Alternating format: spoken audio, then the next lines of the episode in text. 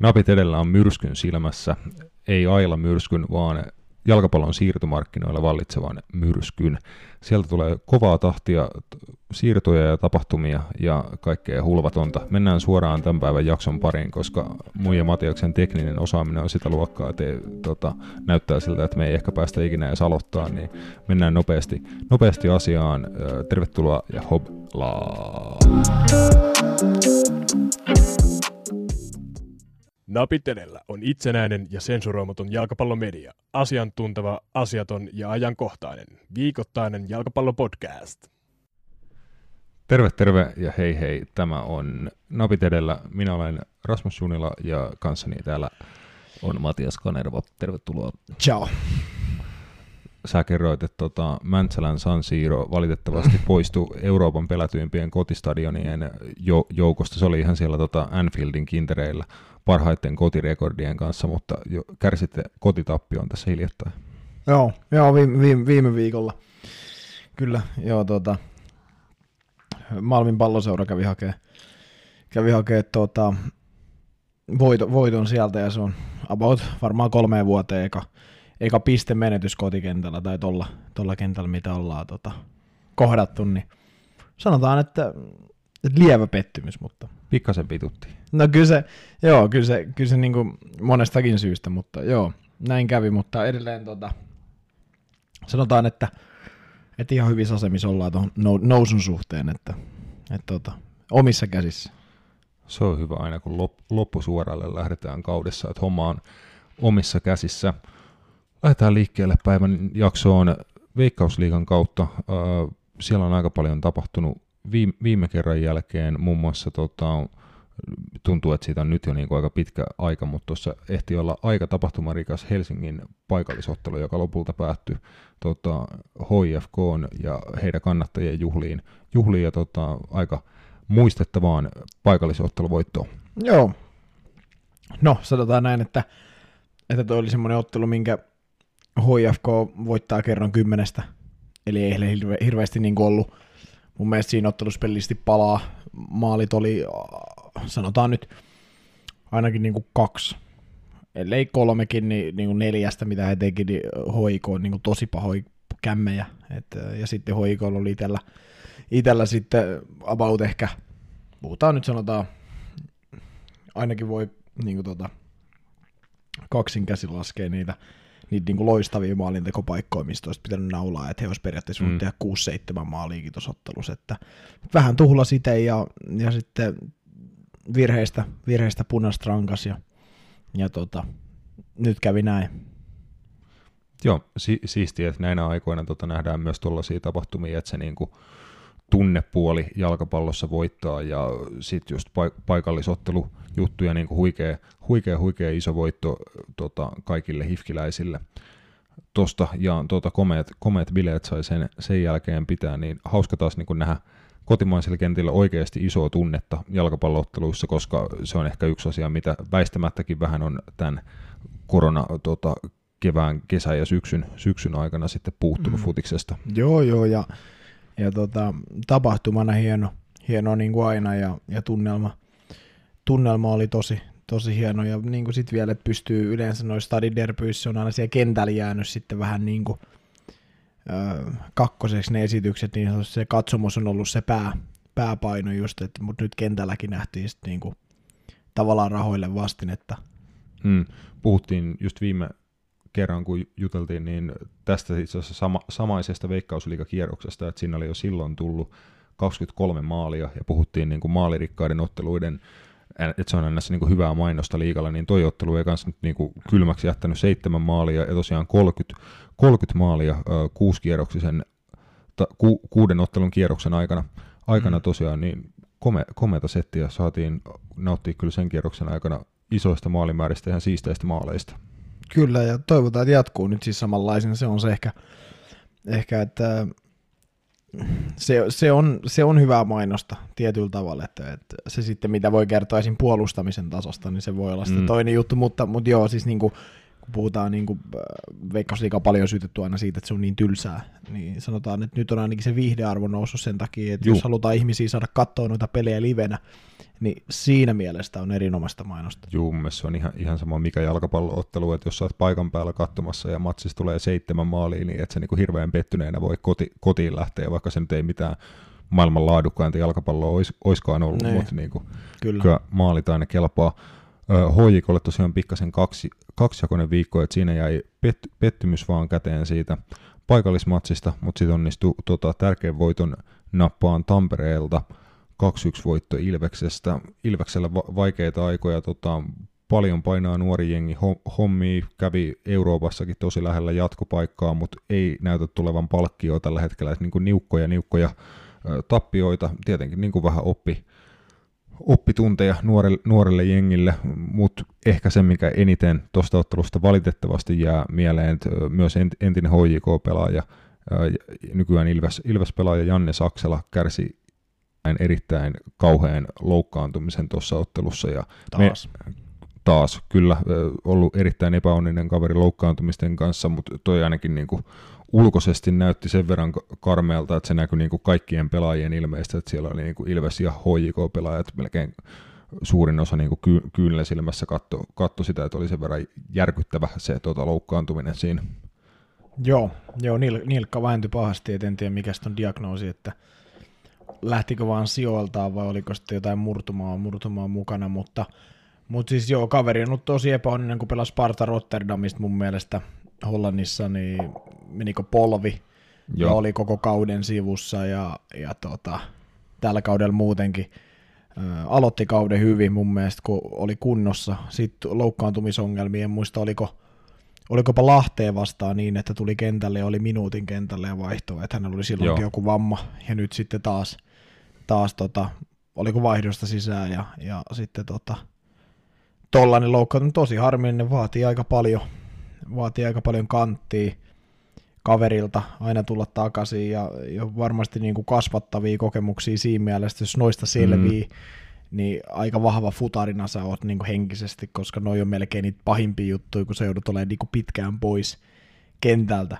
Ja, ja sitten vielä nimenomaan, että, että toivotaan, että se olisi vaan mahdollisesti sitten niin kuin lähtenyt sijoiltaan, eli ei puhuta mistään, mistään tota, Niin, puolen vuoden poissaoloista, että, että on mitään murtumia siellä taustalla. Että joo, totta kai, totta kai toivoo parasta ja mahdollisimman nopeata kuntoutumista Saks, Sakselalle, mutta sitten alkaa pikkasen niin kuin miettiä, että minkälaisen jäljen yhteen pelaajaan ja yhteen ihmiseen niin kuin jättää tuollaiset loukkaantumisongelmat, että tulee niin, kuin niin usein ja vielä vakavia loukkaantumisia, että vaikka sä fyysisesti kuntoutuisit niistä kaikista niin kuin lähestulkoon huippukuntoon tai semmoiseen kuntoon, että pystyt niin kuin taas reenaan ja tota, harjoittamaan ammattilaisurheilua, niin se voi olla henkisestikin niin kuin aika pirun kova paikka niin kuin monta kertaa mennä monen kuukauden huil- huilille ja painaa tosiaan yksin duuni kuntapyörän kanssa ja mitä kaikkea tota, loukkaantumisesta palautumiseen kuuluu, mutta tsemppii silläkin, silläkin saralla. Toi on yksi niin kuin aihe, mistä jalkapallossa ehkä enemmänkin pitäisi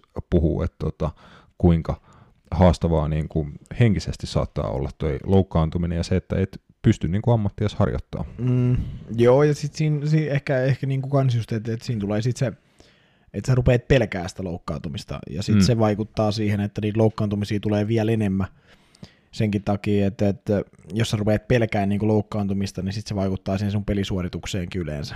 Ja, ja se tilanne voi hänen kohdallaan olla niinku ihan just niinku paikkansa pitävä tai sitten ei, mutta, mutta se on mun mielestä, niinku, näin mä uskoisin, että et, et kyllä se, niinku, se pelko on se suurin, että vakavat loukkaantumiset tuo sen, että jos tämä menee uudestaan, niin, niin sitten tavallaan, että ei halua kokea sitä enää sitä uudestaan sitä samaa rumbaa, mikä, mikä just nilkka, polvi, tämmöiset esim. vammat on niinku ehkä ne kaikista pahimmat. Semmoista, mitä voi olla siinä mielessä, että, että varsinkin po- polven seudulla, niin jos niitä vammoja tulee paljon ja sä oot pitkään pois, niin kyllä se aina, niin kuin, no itse ainakin kuvittelisin, että se, se niin kuin on tosi, tosi raskasta. Itse en ole koskaan itse asiassa ollut varmaan viikkoa pite, kaksi viikkoa on ollut pisin, mitä mä oon loukkaantunut en ollut koskaan, niin mä en tiedä, mutta silleen, että tota, usko, uskoisin, että kyllä se niin kuin rankka, rankka homma siinä mielessä, että se, se vaatii, kun se ei ole vaan sitä, että sä vaan makaat ja se palautuu itsestään, vaan sun pitää niin kuin tehdä hommia. Ja yleensä vielä urheilijat, kun ne loukkaantuu, niin se nimenomaan, että he haluaa niin, kuin niin nopeasti kuin mahdollista päästä takaisin ja yleensä he tekee vielä vähän ekstra kove, kovempaa niin kuin hommia sen, sen eteen, niin mutta Janne Saksalan kohdalla niin se on vain niin kuin surullista siinä mielessä, että on lahjakas pelaaja maajoukkuessakin ollut silloin Hans Bakken aikana ja näin, niin miten ura, ura sitten tästä eteenpäin, niin tavallaan koko ajan menty alaspäin. Et oltu niin kuin Hollannissa ja oltu Hollannin pääsarjassa ja sitten sieltä tota, veikkausliigaa nyt takaisin ja nyt taas tällainen, tällainen takapakki, niin nämä voi olla kovia paikkoja hänelle, mutta tota, niin, ei tosta oikein niinku mitään muuta semmoista niinku johtopäätöstä tai semmoista niinku mm, yhteenvetoa, ei. ei oikein voi mitään. Ikä, ikävä tapaus, mutta ei mitään eteenpäin on mentävä. Tota, se tosiaan 2-1 vierasvoitto HJKlle Tampereen reissulta. HJK jatkaa sarjakärjessä kahden pisteen johto tota, kupsiin. Toki pelannut ottelun kupsiin enemmän. Kupsilta, okei nyt mennään voittoputkessa viisi matsia putkeen. Voittoja tulin jonkin aikaa kattoneeksi tuota FC Lahti Kups-ottelua. Muistaakseni laittanut tota, lap, lapulle ristin siihen ja se kusi tosiaan 94 minuutilla, kun Kups teki voittomaali, voittomaalin siinä, siinä ottelussa. Et kattelin sitä silleen, että mun mielestä Lahti näytti niin kuin käytännössä dominoivan ottelua pallollisesti. Heillä oli korkeampi pelitempo ja tota, oli niin kuin niskan päällä mun mielestä ottelussa. Kups oli tietty niin kuin vaarallinen vastahyökkäyksissä ja ihan kom- kompakti joukkueena ja näin, näin poispäin, mutta Lahti näytti tosi hyvältä ja sen lopun niin kuin missasin, että mä en ole ihan varma, että miten he onnistu sen sitten kusee ja tosiaan Kups nappasi vieras, tärkeä vierasvoiton siitä, mutta sanoit tuota samaa muistaakseni viime jaksossa kanssa, että Lahdella on hyvä nuori joukkue, mutta se näkyy sitten tällaisina tota, juttu, juttuina välillä, että ei pystytä klaaraan pisteitä himaan, vaikka ottelu hallittaisi. Niin, tämä oli varmaan ehkä kolmas kolmas, ellei neljäskin peli putkeen, missä he mun mielestä niin johtaa peliä, olisiko vielä niin tauolla ja, ja sitten tota, ja peli on niin omissa käsissä ja sitten niin suletaan lopussa ja kaveri pääsee tasoihin kautta sitten, sitten tota, nyt voittoon, niin se on just, että nuori joukkue, paljon lahjakkaita pelaajia ja tota, pyrkii pelaa hyvää jalkapalloa, mikä nyt Lahdessa on ollut mun mielestä pitkään jo trendi, että pyritään niin pelaa fudista. Mutta sitten niin Kupsin kaltaiset joukkoja, että se on, se on viime kauden mestari, siellä on Petteri Pennasta, Ilmari Niskasta, kokeneita Ville Saksmania, joka teki voittomaalinkin, niin tota, ne on kokeneet pelimiehiä, ne, ne tietää, mistä toi, niin kuin missä nuo hommat voitetaan, ja, ja se on ehkä niin kuin se, mikä, mikä tota, sitten käänsi matsin, että et Lahdelta vähän puuttuu ehkä vielä, vielä sellaista niin kuin, tappamisen meininkiä noista peleistä. Ne ei, he ei onnistu niin tappaa noita matseja ja, ja sitten maksaa siitä hyvä hinnan, mutta hyvää fudista pelaa. Se on niin kuin, ja siksi he onkin monia pelejä voittanutkin sitten tällä kaudella, kun hän on pystynyt niin olemaan puhtaasti vaan niin paljon parempia. Että, mutta, tota, mutta ei siinä. Kyllä mä, niin kuin, kyllä mä niin kuin näen, että Lahtikin mulle oli ennen kautta niin vähän semmoinen joukko, en uskonut, että, että tota pelaisi näin hyvin, että katso rosteria, mutta, mutta kyllä se ihan hyvin homma, homma kulkee, vaikka nyt, nyt tulikin tappio, niin mun mielestä. Joo, ja tuossa on tosiaan edelleenkin toi keskikasti veikkausliikassa on ihan älyttömän tasainen, että pikkasen alkaa ehkä toi tota, top 4 top 5 tehdä eroa, sanotaan, että ehkä osasto Honka Inter Cups HJK alkaa vähän olemaan niin koskemattomissa, mutta sitten siinä on kyllä niin iso, iso kasa jengejä tosi lähekkäin niin pisteissä, ja sitten ehkä miten katsoo niin kuin jengien formia sun muuta, niin voi hyvin, hyvin nähdä, että niin kuin saattaa homma kääntyä, kääntyä ihan päälailleen, että siinä on niin kuin, SJK 17 pistettä, Lahti 18, Ilves ja IFK Maariahamina 19. Siitä sitten neljä pistettä on Helsingin IFK ja aika lailla siinä, siinä onkin sitten se jengi, joka taistelee noista tota, viimeisistä ylemmän jatkosarjan kahde, kahdesta paikasta, niin ehkä näkisin sen niin kuin menevä. Niin, joo, samaa mieltä. Kyllä, sitä ajatellen niin tär- tärkeitä matseja tulee olemaan tänä viikonloppuna veikka- Veikkausliigassa. Tosiaan Metroderby HJK Hongan välillä, sitten on Pirkanmaan paikallinen Ilveksen ja Hakan välillä, ja sitten tosiaan IFK kohtaa, kohtaa myös toisensa, eli just on ylemmän jatkosarjan paikan kannalta aika tärkeitä pisteitä ja, jaossa just Hongalle ja Ilvekselle ja sitten molemmille IFK-jengeille. Joo, ja tota, HIK Honka-peli oli viime, viime ottelu, minkä he pelasivat, oli erittäin kova tempone, eli, eli varmaan nähdään hyvä ottelu nytkin, ja, ja tota, niin, mun mielestä tärkeitä pelejä, mutta myös niin kuin hyviä pelejä, eli, eli siellä on niin kuin tasaisia joukkoja vastakkain, ja niin kuin mielenkiintoisia matseja, niin kuin just niin kuin monestakin syystä, niin pelillisestä aspektista kuin sitten niin kuin sarjataulukon puolelta, niin sen takia se on, se on tota, tosi mielenkiintoista, joo.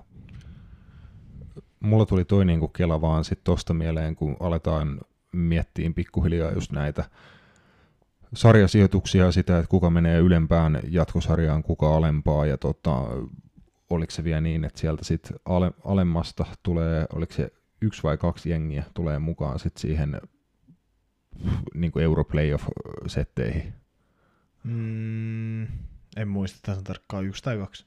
Joo, niin mietin vaan, että noiden joukkueiden kannalta on, aletaanko tulla siihen, että onko, sillä, onko siitä hyötyä edes niin kuin sijoittua siihen ylempään jatkosarjaan, vai olisiko just to, esim.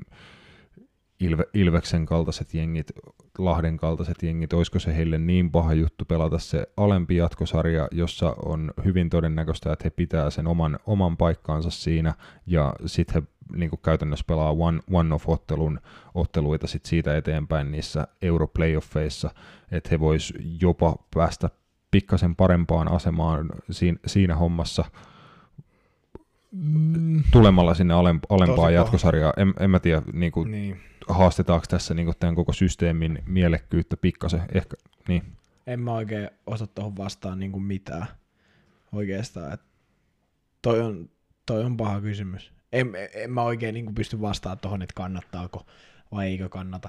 Niin, no, et, et siinä, siinä on vähän se, että, että ähm, niin, mun mielestä lähtökohtaisesti niin kuin joka peli on, on niin kuin se, että lähdetään hakemaan kolme pistettä, oli se sitten niin kuin mun mielestä, en mä usko, että nuo jengit hirveästi tulee tuossa pelaamaan, tai mun mielestä se olisi vähän omituista, että mm. kun pelataan kuitenkin Suomen veikkausliigaa, niin että ruvetaan pelaamaan jollain sarjasijoituksilla, niin on se vähän hölmöä mun mielestä, että siksi kun toi on niin tasasta, niin mun mielestä ei, ei on niin kuin tosi vaikea tuohon mitään vastaa oikeastaan, että kannattaako jäädä mieluummin alemmas vai ylemmäs, koska tota, mm, koska... Mun, mun mielestä totta kai aina, no silleen, jos ajattelee loogisesti, niin kyllä aina niin kuin ylemmäs kannattaa, että miksei tavallaan, että mitä korkeammalla sä oot sarjassa, niin sen paremmaltahan se näyttää, ja siinä on mitään niin kuin epäilystäkään. Kyllä, mutta just, että tuo niin kuin Ilves, Lahti, SJK, tuo tällä hetkellä alemman alemman jatkosarjan paikoilla, niin sitten jos niin kuin noista yksi tai kaksi, mitä se nyt meni, meneekään, tota, menee sitten niihin europaikka-playoffeihin, niin se on kuitenkin aika, aika kovi, kovi jengejä tulee sitten tuolta alempaakin, ja jos he, he niin sit yksi tai kaksi osasessa matsissa, ei heitä varmaan niin kuin hirveästi pelota sitten kohdata Interi, Honkaa, sun muuta. Et mielenkiintoinen niin kuin sy- systeemi, ei tule niin kokonaan hu- huonosta, että panosta tulee käytännössä niin kuin sarjojen molempiin päihin tuolla systeemillä, mutta en tiedä, vähän ehkä ei ole vaan vielä niin tottunut tuohon hommaan. No joo, joo, on samaa mieltä, mutta en mä, on, toi on tosi paha vastaa tuohon kyllä niin kuin mitään, mitään tuohon, että ehkä nä- näemme senkin paremmin tässä syksyn, syksyn mittaan, mitä vielä kahdeksan kierrosta about tätä Veikkausliigan mm no sanotaanko nyt runkosarjaa, kun en keksi parempaa, parempaa sanaa, se ei mun ihan kuulu jalkapalloon se sana, se sana mutta tota, otetaan tähän väliin pieni breikki, jatketaan sitten tuonne Euroopan kentille ja no sanotaan, että va- valioliigan parista eka on aika paljon sopimus- ja siirtouutisia ja sitten puhutaan viikonlopun matseista. Napit edellä, valioliikakatsaus. The proof is in the pudding.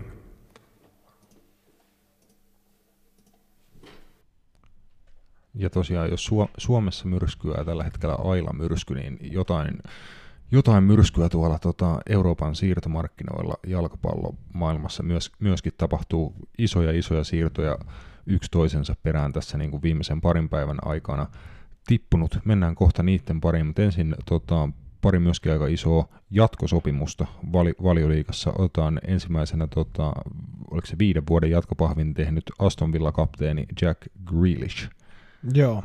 Äh, paljon huuttiin muualle kesällä, se ei ainakaan nyt tapahdu. Ja ehkä ihan fiksu päätös, päätös että, että tuota, jäädä tuohon seuraa, seuraa pelaa niin kuin ensi kaudeksi liikaa ja tekee vielä ehkä niin kuin isompi, isompi niin kuin positiivinen vaikutus muihin seuroihin ja sitten ensi kesänä katsotaan uudestaan, että mikä on, mikä on hänen kohtalo. Että, että tietenkin toiset tuo sen aspektin, että hänestä voidaan pyytää myös enemmän rahaa, rahaa että hän on pidempi soppari, soppari vielä niin kuin jäljellä. Että, mutta en tiedä, fiksu, fiksu mun mielestä valinta häneltä ja, ja toi oli tota, aika odotettukin valinta. Joo, näin, näin mä kanssa oletin ja ehkä toivoin ja uskoin, että näin tulee tapahtumaan, että Grills jatkaa, jatkaa tosiaan kasvattajaseurassaan, seurassaan jota on koko elämänsä kannattanut ja tota, aika harvinaista nykyjalkapallossa tämmöinen seura uskollisuus ja se just, että kapteeni on oman kylän poika ja vaikka olisi niin kuin veto muuallekin isompiin jengeihin, hänestä on varmaan tulossa suht säännöllisesti Englannin maajoukkuepelaaja, ainakin näillä tämänhetkisillä otteilla, mutta valitsi tosiaan, että jatkaa, jatkaa omassa jengissään. Ja kehittyykö hän jalkapalloilijana Aston Villassa niin kuin valtavasti, voi olla, että hän kehittyy ehkä paremman managerin, paremman seuraorganisaation alaisuudessa enemmän jalkapalloilijana, mutta mitä hän saa tehdä, niin hän saa olla niin kuin johtaja, supertähti Aston Villassa ja niin kuin tämmöinen seuran ikoni. Se on semmoinen juttu, mitä kauhean monessa paikkaa ei, saa, että monessa su- suurseurassa hän olisi vain yksi pelaaja muiden, muiden joukossa, että sinänsä niin kuin mielenkiintoinen valinta, minkä teki. No joo, joo. Äh, kehittyy ehkä eri tavalla jalkapalloilijana. Et, et, mietitään sitä, että var, varmasti niin pelillisiltä ominaisuuksilta hän voisi kehittyä vielä paremmaksi jossain muussa seurassa, mutta sitten puhutaan niin henkiset ominaisuudet tollaista, missä mm. niin puhuit, että saa olla johtaja, saa olla se, se niin kuin the main man, niin se, se niin kuin, no, se varmasti sopii hänelle niin kuin paremmin kuin hyvin, kun kuluttaa sitten jonkun superseuran penkkiä – niin kuin enemmän tai vähemmän tyylillä, niin, niin mutta siis mun mielestä niin kuin fiksu valinta, no sanotaan, että ast, lähtökohdat Aston Villa kauteen on aika eri, jos hän ei olisi joukkueessa. Et, et siinä, siinä, mielessä, että Aston Villa kuitenkin, mä näen, että, että he pystyy olemaan keskikastin joukkue tässä sarjassa. Että he vähän alisuoritti mun mielestä viime kaudella – ja he olisi pudonnut sata varmasti, mikäli Jack Grealish ei olisi ollut tuossa joukkueessa. Niin tavallaan mä veikkaan, että, että se myös paino vähän vaassa, että hänen merkitys tuolla joukkueella oli niin suuri, että hän ei välttämättä halunnut jättää sitä niin kuseen siinä mielessä. Että, että, mutta niin kuin sanoin, ensi kesän katsotaan uudestaan, että mikä on, mm. mikä on hänen tilanne sitten. Ja voi hyvin olla, että siellä on neuvoteltu esim. pykälät sen varalta, että jos Villa vaikka putoo, niin mitä tota, tuleeko hänelle sitten joku kohtuullisen, kohtuullisen hintainen release clause aktiiviseksi sopimuksessa siinä vaiheessa tai jotain, niin, jotain niin. tällaista, että se no, antaa kuitenkin ihan hyvin, hyvin mun mielestä niin kuin vaihtoehtoja ja elintilaa molemmille, niin pelaajalle kuin seuralle ja seuran puolesta sitten tota, tietenkin niin tärkeää tämän, tämän lisäksi vahvistua ja kehittyä, kehittää joukkuetta, mutta siirtomarkkinoilla on sitäkin tapahtunut. Villa sai tota, ihan kuuman tota, nimen myös. Joo, Emi Martinez Arsenalista esitti erinomaisia otteita niin viime kauden lopulla, tota F, muun muassa FA Cupissa, sitten Community Shieldista taisi olla myös maalissa. Juu, ja pelasi todella hyvin. Joo, ja, ja saa siitä ykkös, ykkösmaalivahdin ja Tom Heaton on sitten kakkos, kakkosveskari. Samalla sitten Oli Watkins siirtyi myös tuolta Brentfordista Joo. viime kauden championshipin paras pelaaja, tai valittiin parhaaksi pelaajaksi, ja on, on tehnyt tota, teki Burtoni vastaan kapismaalin, teki harjoitusottelus Unitedia vastaan voittomaalin, ja, ja on näyttänyt niin kuin nyt ainakin, ainakin näiden ottelun perusteella, että pystyy tekemään maaleja, mikä on Aston Villalla ollut se ongelma. Nyt sanotaan viime kaudella esimerkiksi, että, että siellä ei ole oikein semmoista luotettavaa ykkössentteriä, ja ehkä on nyt sitten sen löytänyt mahdollisesti, mutta, mutta valioliikapelit on aina eri pelejä, pelejä sitten. Mutta, mutta niin kuin Emiliano Martinesi siirto oli tosi tärkeä heille. Et mun mielestä, et mikäli he haluaisi kamppailla niin kuin just sanoit putoamista vastaan, plus sitten ehkä niin kuin jopa korkeimmissa sijoituksissa, niin kyllä se maalivahtipeli on niin kuin isossa roolissa, ja nyt hän ainakin sai lähtökohtaisesti erinomaisen, erinomaisen maalivoihin. Ja tosi hyvä hankinta sen puolesta, että 28-vuotias maalivahti, eli käytännössä vasta niin kuin maalivahtina tulossa omaan niin kuin primeensa, plus että on niin kuin nyt alkanut jossain määrin arsenaalissakin lyömään itteensä läpi, eli hänellä on ihan varmasti niin kuin nälkää jatkaa niin kuin niitä näyttöjen antamisia muun muassa Argentiinan maajoukkueen suuntaan ja ylipäätään niin kuin nostaa omaa statustaan Euroopassa ma- maalivahtina, että hyvän, hyvän saumaan pelaajalle ja seuralle jälleen mm, kerran. Mm, kyllä, ehdottomasti. Villa hakee vielä lisää hankintoja, äh, muun muassa Werder Bremenistä kosovalainen Milo Trasic Villan kiikarissa, sitten samoin Lionista Bertrand Traore myöskin huhuttu tota, Villapaitaan ma- mahdollisesti, en tiedä onko nämä niinku toisensa pois sulkevia siirtoja, vai onko nämä niin kuin kaksi vaihtoehtoa, että haetaanko yhtä niin kuin hyökkäyspään pelaajaa, pelaajaa ja sitten se on niin kuin jompikumpi näistä, että kumpi diili tulee halvemmalla tai kumpi tulee maaliin, mutta joka tapauksessa niin kuin, vähän niin kuin villasta povattiinkin, että tulee, niin kuin, tulee olemaan ihan tota, legit valioliigajoukkoja, mutta pikkasen jotain vahvistus tarvii, tarvii, niin nyt sitä näyttää tulevan vähän niin kuin eri puolille kenttää. Mm, joo, Milot Rasicen hankinta on mun mielestä erinomainen hankinta Vede Bremenistä.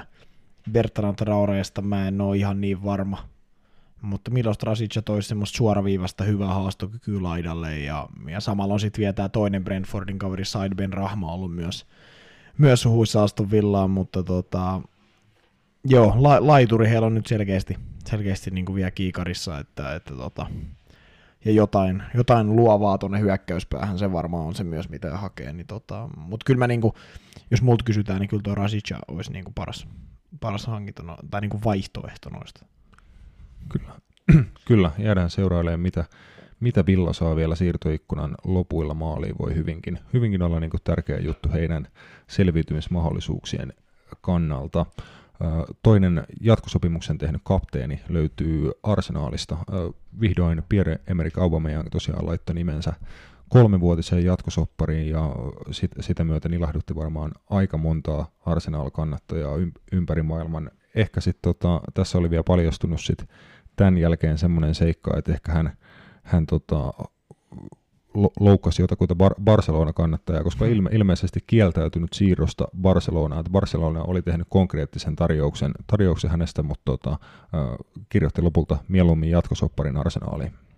No se oli ihan fiksu päätös. No, niin kuin tämän hetkistä tämän hetken tilanteen puolesta, niin se oli ihan fiksu päätös. Valitti niin kuin hyvät vibat äh, historiaa ja tota, suuruuden edellä.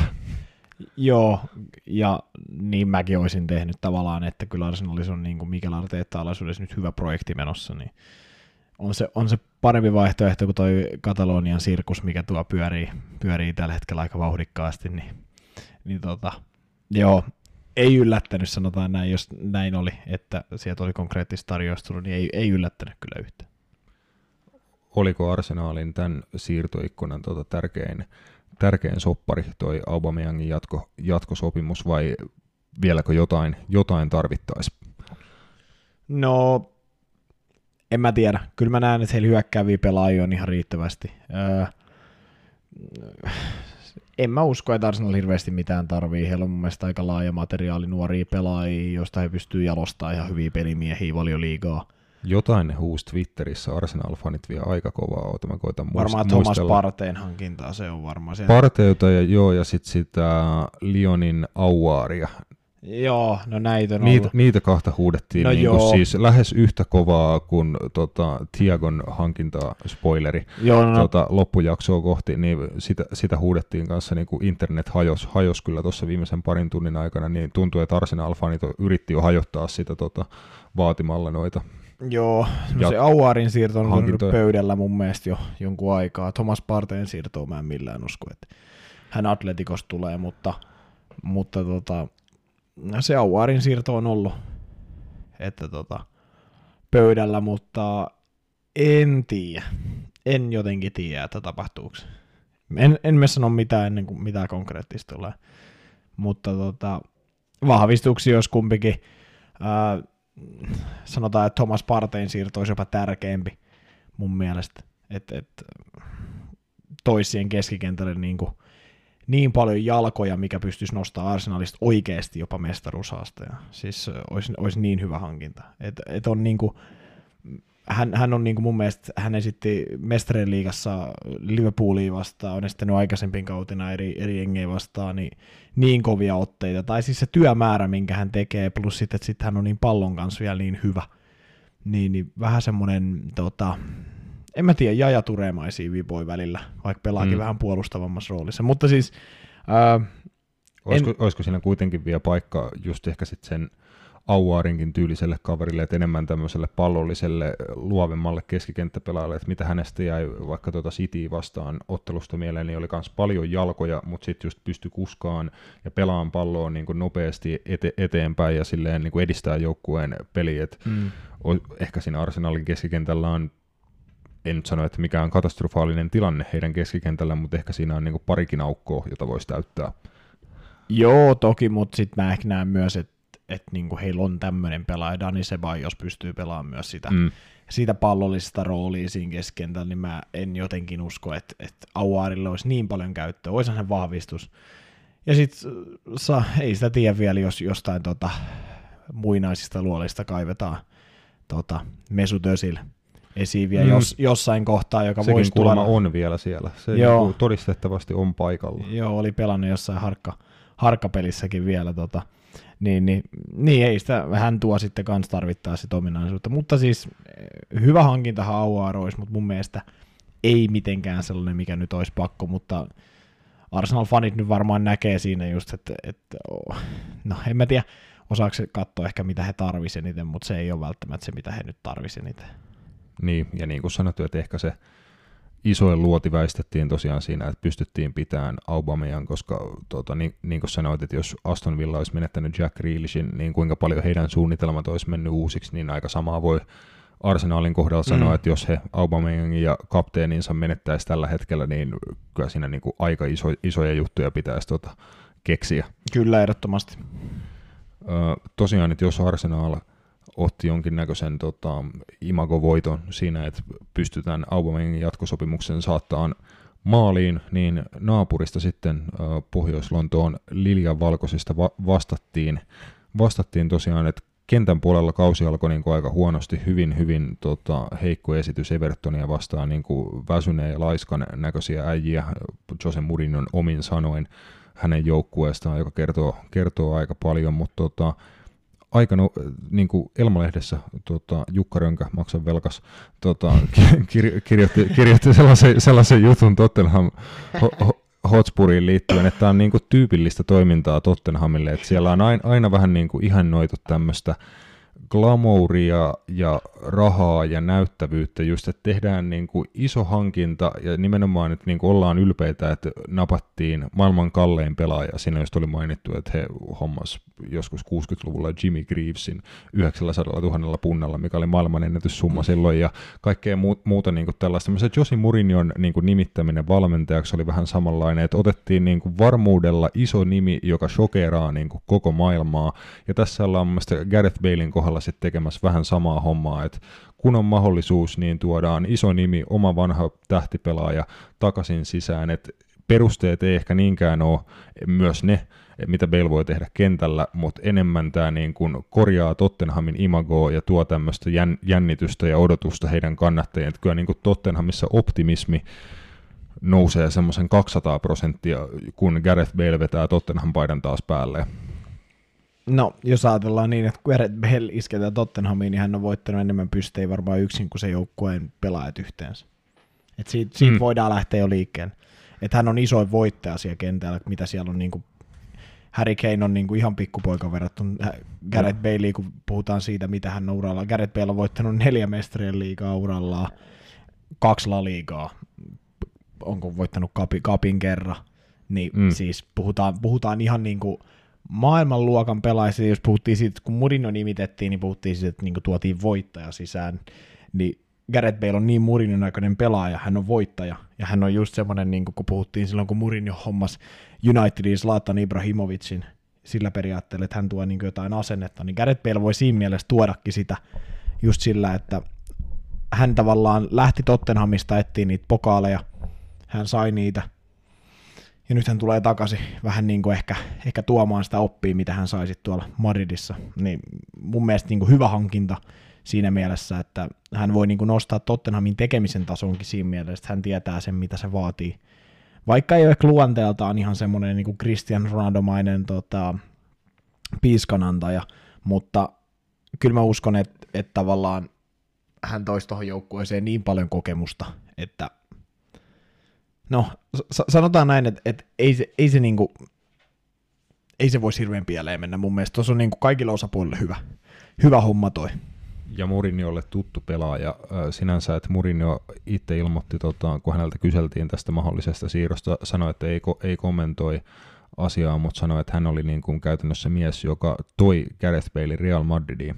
Mm koska hän yritti tota Baileya hankkia vielä Real Madrid valmentaja ollessaan. Se ei silloin ollut mahdollista ilmeisesti taloudellisista syistä, ja Daniel Levi ei vielä halunnut Baileya päästä Tottenhamista silloin menee, mutta sitten tosiaan Mourinho lähti, ja samana kesänä Bale tuli sitten Real Madridiin, ja Mourinho sanoi, että ei ole niinku mikään sala- salaisuus, että se tosiaan Florentino Perez otti Josen tota, vinkistä vaariin, ja sitten kävi Bailin, Bailin hommaamassa silloin, mutta sanon tosiaan, että näin, näin se homma meni, mutta ei asiaa sen enempää vielä kommentoi, mutta ilmeisesti tota, Murinjolle mieluisa pelaaja ja tuttu pelaaja varmasti tuo niin kuin just sitä voittajuutta, kokemu, kokemusta ja niin kuin statusta joukkueessa, että Murinjon joukkueessa pitää olla aika isosäkkisiä kavere, kavereita ja Gareth Bale on niin kuin ollut kyllä kaikkialla. Jos saa tosiaan niin kuin uuden, uuden viban päälle, pelaaminen taas maistuu, niin kuin, en tiedä kuin, kuin lähellä golfkenttää on tuota Tottenhamin harjoituskeskusta, että voi ehkä joutua enemmän viettää aikaansa erilaisen viheriön puolella tällä, tällä kertaa, mutta tota, jos Bale pääsee vauhtiin, niin kyllä tuon niin kuin Tottenhamin mahdollisuuksia nostaa, parantaa aika paljon tälle kaudelle oh. mahdollisesti. Oh, ja siis luo tosi paljon variaatioa sinne hyökkäyspäähän ja, ja tota, luo vähän erilaisen uhkan, mitä mun mielestä muut pelaajat, että niin kuin omistaa erinomaisen potkun, pystyy kauempaa olemaan uhka, sit on niin kuin mun mielestä hyvä pääpelaaja, öö, nopeuskin on vielä sitä tasoa, kyllä tarvittaisiin, että, että niin kuin, ei hirveän moni valioliikapuolustaja pysy mukana, jos niin. vaan pysyy niin kuin kunnossa. Että se on niin kuin niin. aina, mä en tiedä, onko silläkin niin kuin semmoinen, että sillä on tiedätkö, joku kiintiö sen kropassa, että sä voit ottaa kahdeksan spurttia niin kuin viikossa ja sit sä hajoat. Että se pela, alkaako sekin vähän niin kuin pelaan silleen, että se välttelee niitä korkean intensiteetin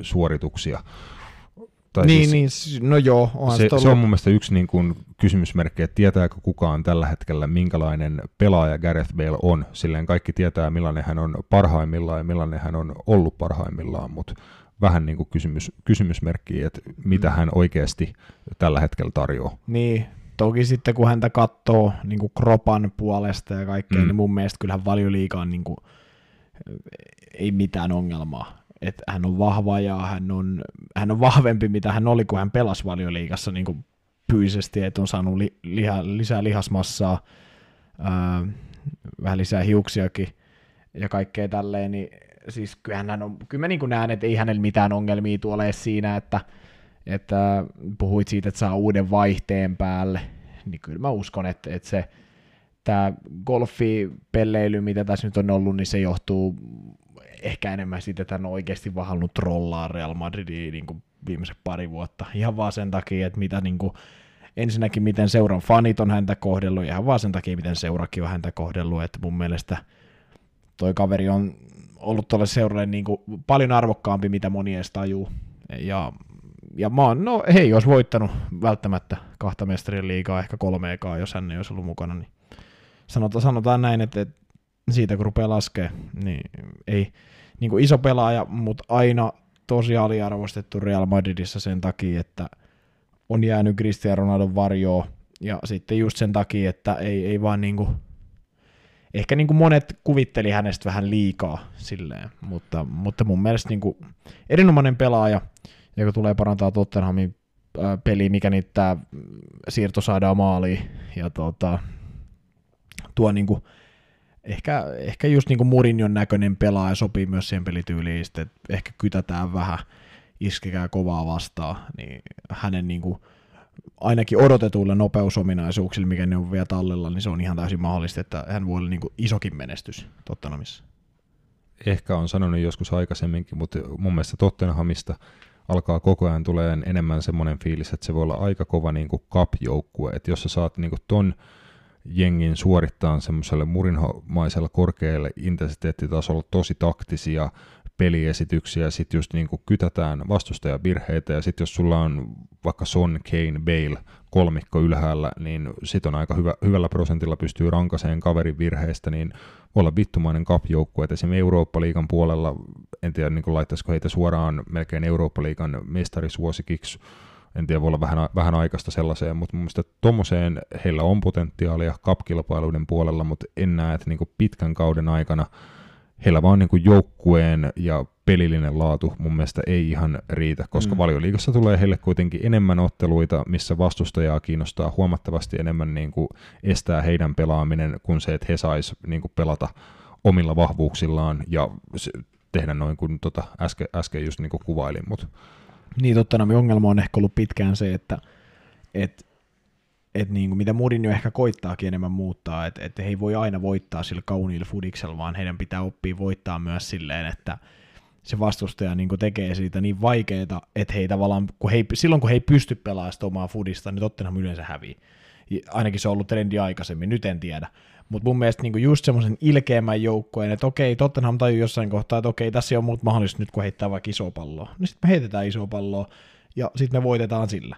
Että tavallaan, että se on vähän Tottenhamista aina puuttunut, että siellä jengi niinku hakkaa päätä seinään, se oli Pochettinon aikana vähän semmoista, siis niinku kilttiä pelaamista. Ne on niinku, Tottenhamin joukko on, hy, niinku, miten sanois, jotka just on niinku pyrkii pelaamaan hyvää jalkapalloa, mutta sitten ne ei ole tarpeeksi ilkeitä siinä kohtaa, kun tulee jengei vastaan, ketkä ei anna niiden pelaa sitä hyvää jalkapalloa. Ja siinä kohtaa ne heittää vähän niin kuin hanskat mm. tiskiin, ja ne on vähän niin kuin kädettömiä, että okei, että mitäs me nyt tehdään, kun ei me pystytäkään syötellä ja harhautella, ja siinä kohtaa pitäisi niin kuin löytyä, löytyä niitä niin kuin ratkaisuja siinä mielessä, että, että niin kuin sieltä henkiseltä puolelta, niitä ei ole tähän asti ollut. Niin, voi olla, että Murin on just sitä puolta, ehkä jopa on niin ollut jo nähtävissä, että on sitä puolta saanut parannettua joukkueessa ja se varmasti tulee olemaan niin kuin ratkaiseva ho- homma niin kuin heidän minkään menestymishaaveiden kannalta. Mun mielestä Tottenham on niin kuin jännässä semmoisessa välitilassa, että Pochettinon alaisuudessa he niin kuin parhaimmillaan oli tosi monipuolinen joukkue, nimenomaan otti niitä rutiinivoittoja niin kuin aika hyvällä, niin just, että pysty muokkautumaan joukkueena, että pysty vaihtamaan kolmen alakerrasta neljän alakertaa ja erilaisia tota, variaatioita hyökkäyspelissä sun muuta, mutta sehän heillä oli niin kuin aika hirveä rekordi sitten taas niin kuin isoissa peleissä, varsinkin mm. vieraspeleissä, nimenomaan kun olisi ollut se, siinä puuttuu just se niin kuin henkinen kantti, että sitten kun olisi pitänyt se sama hyvä suoritus toistaa kovassa paikassa ja ottaa tärkeät pisteet niin kuin kilpakumppaneita Liverpoolia, City ja Manu ja Chelsea ja YMS vastaan, niin se ei onnistunut Pochettinon miehiltä ko- kovin usein, että nyt se on taas mun mielestä vähän kääntymässä päälailleen, että vaikea vastustaja varmasti kenelle vaan, mutta pystyykö he edes niin kuin dominoimaan keskikasti valioliigajoukkueita niin. to, tolla pelitavalla, millä he tällä hetkellä pelaa, niin ehkä ei, ei se niin kuin siltä, siltä ole näyttänyt, näyttänyt hirveästi. Et erilaisia haasteita niin. ja niin kuin, mä en oikein tiedä, minkälainen joukkue Tottenham on. Niin, siis mun mielestä ryhmä, ryhmä tosi lahjakkaita pelaajia. Mutta sitten se on vähän just, että, että mitä sä saat heistä irti, niin se on ihan niin kuin, mun mielestä äh, tämmöinen niin kysymysmerkki ihan päivästä riippuen, mutta mut niin kuin just se, että et, et, mun mielestä, niin kuin tot, sanoit, niin kuin niissä isoissa peleissä, niin ongelmat on siinä, että silloin kun nimenomaan Tottenham ei ole pystynyt pelaamaan sitä omaa peliä, niin heillä ei ole oikein mitään aseita tehdä yhtään mitään. Tai tosi harvoin ainakin. Niin mun mielestä se on se, mikä he, meidän pitää niin kuin oppia, että, että se on siellä niin kuin henkisellä puolella, että välillä pitää vaan niin kuin, joukkueena olla silleen, tai niin kuin käsittää se, että okei, nyt me, nyt me ei pystytä niin kuin pitää palloa ja oikeastaan rakentaa mitään, no ollaan sitten joukkueena ja raavitaan tässä ne kolme pistettä silleen, että me tiedetään, että mitä esimerkiksi meitä löytyy yläkerrasta niin kuin potentiaali, jos me saadaan niitä mestoja. Ja, tai sitten niin kuin just, että niin kuin, en mä tiedä, Tottenham on niin kuin sanoin, että se on välitilassa, on vaikea niin kuin oikein käsittää, että millä tavalla haluaa pelaa, koska siellä on oikeastaan siellä ei ole Murinhon pelaajia juuri yhtään, kaikki on Pochettinon pelaajia, ketkä oli viisi vuotta melkein tuossa joukkueessa mm. Pochettinon alaisuudessa, niin tosi niin kuin jotenkin vaikea, Mutta kyllä mä niin näen kanssa, että kyllä Jose tuohon tuo tuohon joukkueeseen sitä ilkeyttä ja sitä semmoista, että se pehmoilu vähän niin kuin loppuu. Et siellä on hyviä pelimiehiä, mutta siellä on vähän pehmoja mun mielestä ollut niin kuin ihan, ihan sama niin kuin hyökkää tai puolustaja tai ihan sama tahansa, niin sieltä on puuttunut se tietty leadership niin sanotusti. Ja en mä tiedä. Katsotaan. Tottahan voi olla yllätyksiä täynnä tällä kaudella. Mm, vahvistui myöskin toisella Real Madrid-pelaajalla tai vahvistuneen, en ole ihan varma, onko siitä vielä niin kuin mustaa valkoisella, mutta tota, viime kaudella Sevilla-paidassa hyvin esiintynyt, mahdollisesti jopa La Ligan parhaaksi vasemmaksi pakiksi valittu Region mm. myös tekemässä siirtoa Realista Tottenhamiin. Siinä taisi joku, ba, ö, joku, ta, joku klausuuli, klausuuli olla, että. Niin, tai semmoinen, että saa, saa niin, release clause, että saa niin kuin hänet jollain suhteellisen kohtuullisella summalla, että se ei ole mikään ihan, ihan sika summarahaa, minkä joutuu On, on ja sitten siinä on vaan maksaa. se, että aina, aina jos tota, Tottenham haluaa myydä, tai siis Real Madrid voi milloin tahansa ostaa hänet takaisin. Ja siinä on vissiin silleen, että jos joku muu seura havittelee häntä, niin sitten Real Madrid on aina etusijalle. Eli Joo. periaatteessa he, periaatteessa Tottenham teki tuossa diilin, mitä näitä... Vähän niin kuin kaksi lainaa. Niin, siinä mielessä, että, että Region palaa Bernabeulle silloin, kun hän siellä sitten tarvitaan. Ja häntä voidaan tarvita siellä kahden vuoden päästä, esimerkiksi kun Marcelo lopettaa, niin hän voi olla Real Madridin toinen vasenpakki, ja silloin Real, Real Madrid maksaa vaikka 30 miljoonaa Tottenhamille siitä, sen minkä Tottenham siitä siinä maksoi tai jotain, ja sitten se on siinä. Ei mm. se ole. Mutta siis Unitedia häntä huhuttiin, United ei tähän Niin huhtiin, niin huhtiin Gareth Baleäkin tässä. Joo. United oli käytännössä eka nimi, joka tuli hatusta Balein kohdalla, että kun puhuttiin, että nyt on Bale valioliiga alkaa olla lähellä, niin United oli ensimmäinen, mikä tuli, että Bale olisi ollut niin kuin Sancho alternative. Eli veikö Tottenham tässä käytännössä kaksi hankintaa Unitedin nenän, nenäneestä ja minkälainen juttu se on?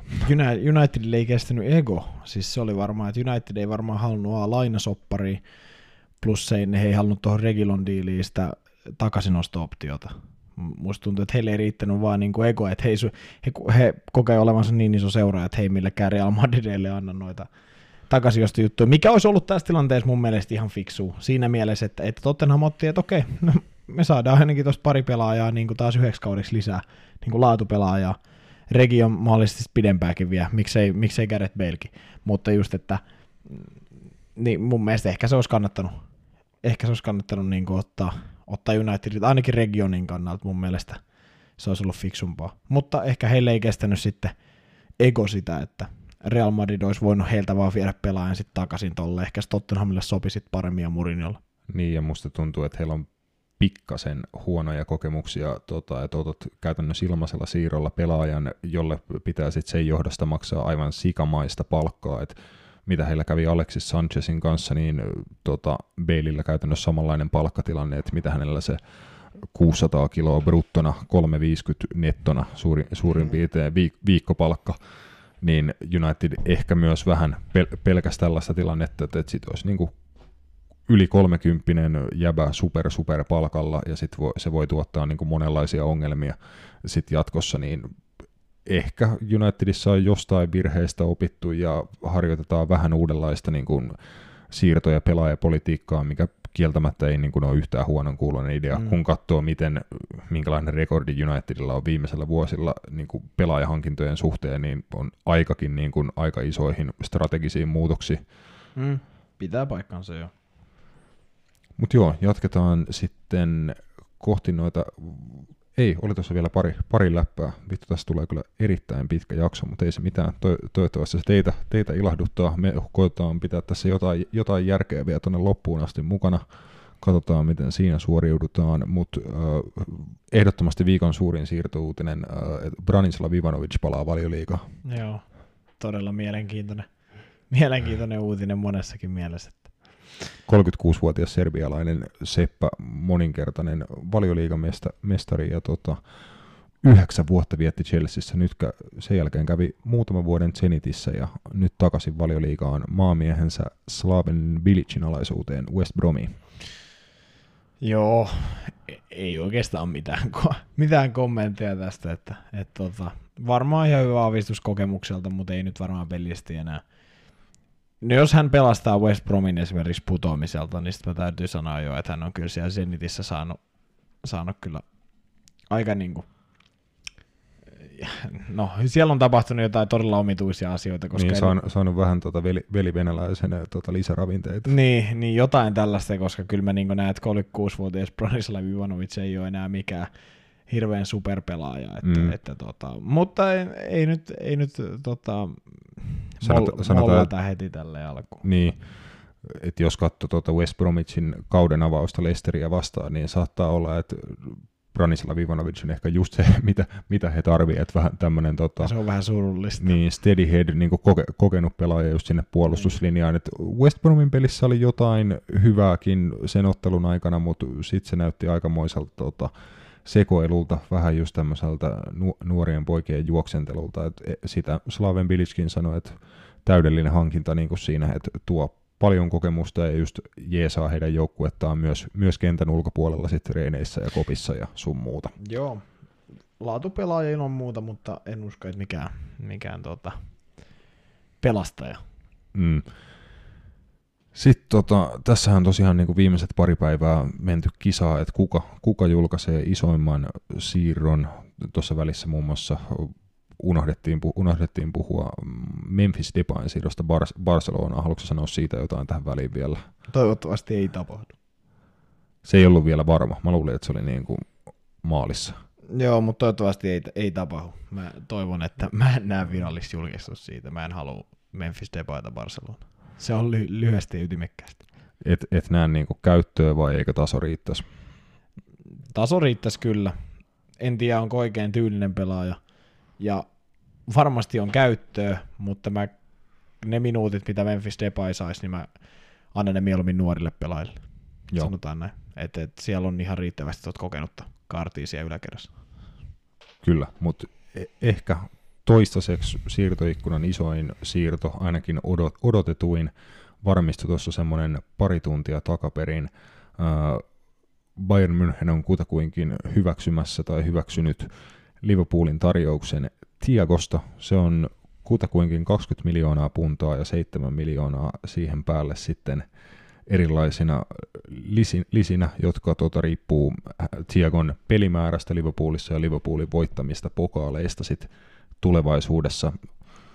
Mekin ollaan tästä useampaan otteeseen päästy jo puhumaan. Nyt tämä lopultaan, lopultaan menossa maaliin. Liverpoolille imagollisesti tosi iso juttu, koska se paniikki, mikä alkoi alko, tota, olla, olla olemassa Liverpoolin niin kuin siirtojen puutteen suhteen, niin se alkoi olla aika, aika melkoista, että tosiaan Liverpool-faneilla alkoi kyllä niin kuin menee muki, muki aika jumiin noihin Chelsea, Chelsea-hankintoihin ja siihen, että käytännössä kaikki muut näytti tekevän jotain, paitsi Liverpool, mutta enää ei si- siitä huolta kesän ykköstargetti Liverpoolilla maalissa. Mm. No joo, jos puhuttiin tuosta Barcelonan jutusta, että tavallaan jos hankkisi Memphis Depay, niin hankkisi pelaajan pelipaikoille, missä on eniten tarjontaa jo valmiiksi, niin Liverpool teki käytännössä saman. Öö, no, ollaan, niin se, ollaan edellisessä podcastissa puhuttu siitä, kuin hyvä pelaaja Tiago ja miten hän Liverpooliin sopeutus siitä, ei varmaan sen enempää, mutta, mutta edelleen mun mielestä ehkä vähän väärälle pelipaikalle hankki pelaaja. Mä oon sitä mieltä. Mä koen, että siellä he olisi tarvinnut sekä topparin, että he olisi tarvinnut hyökkäjä mun mielestä. Niin kuin, ne on ne pelipaikat, koska tällä hetkellä heillä on se fakta, että heillä ei ole oikeasti niin kuin superpäteviä korja, korvaajia heidän laitapakeille.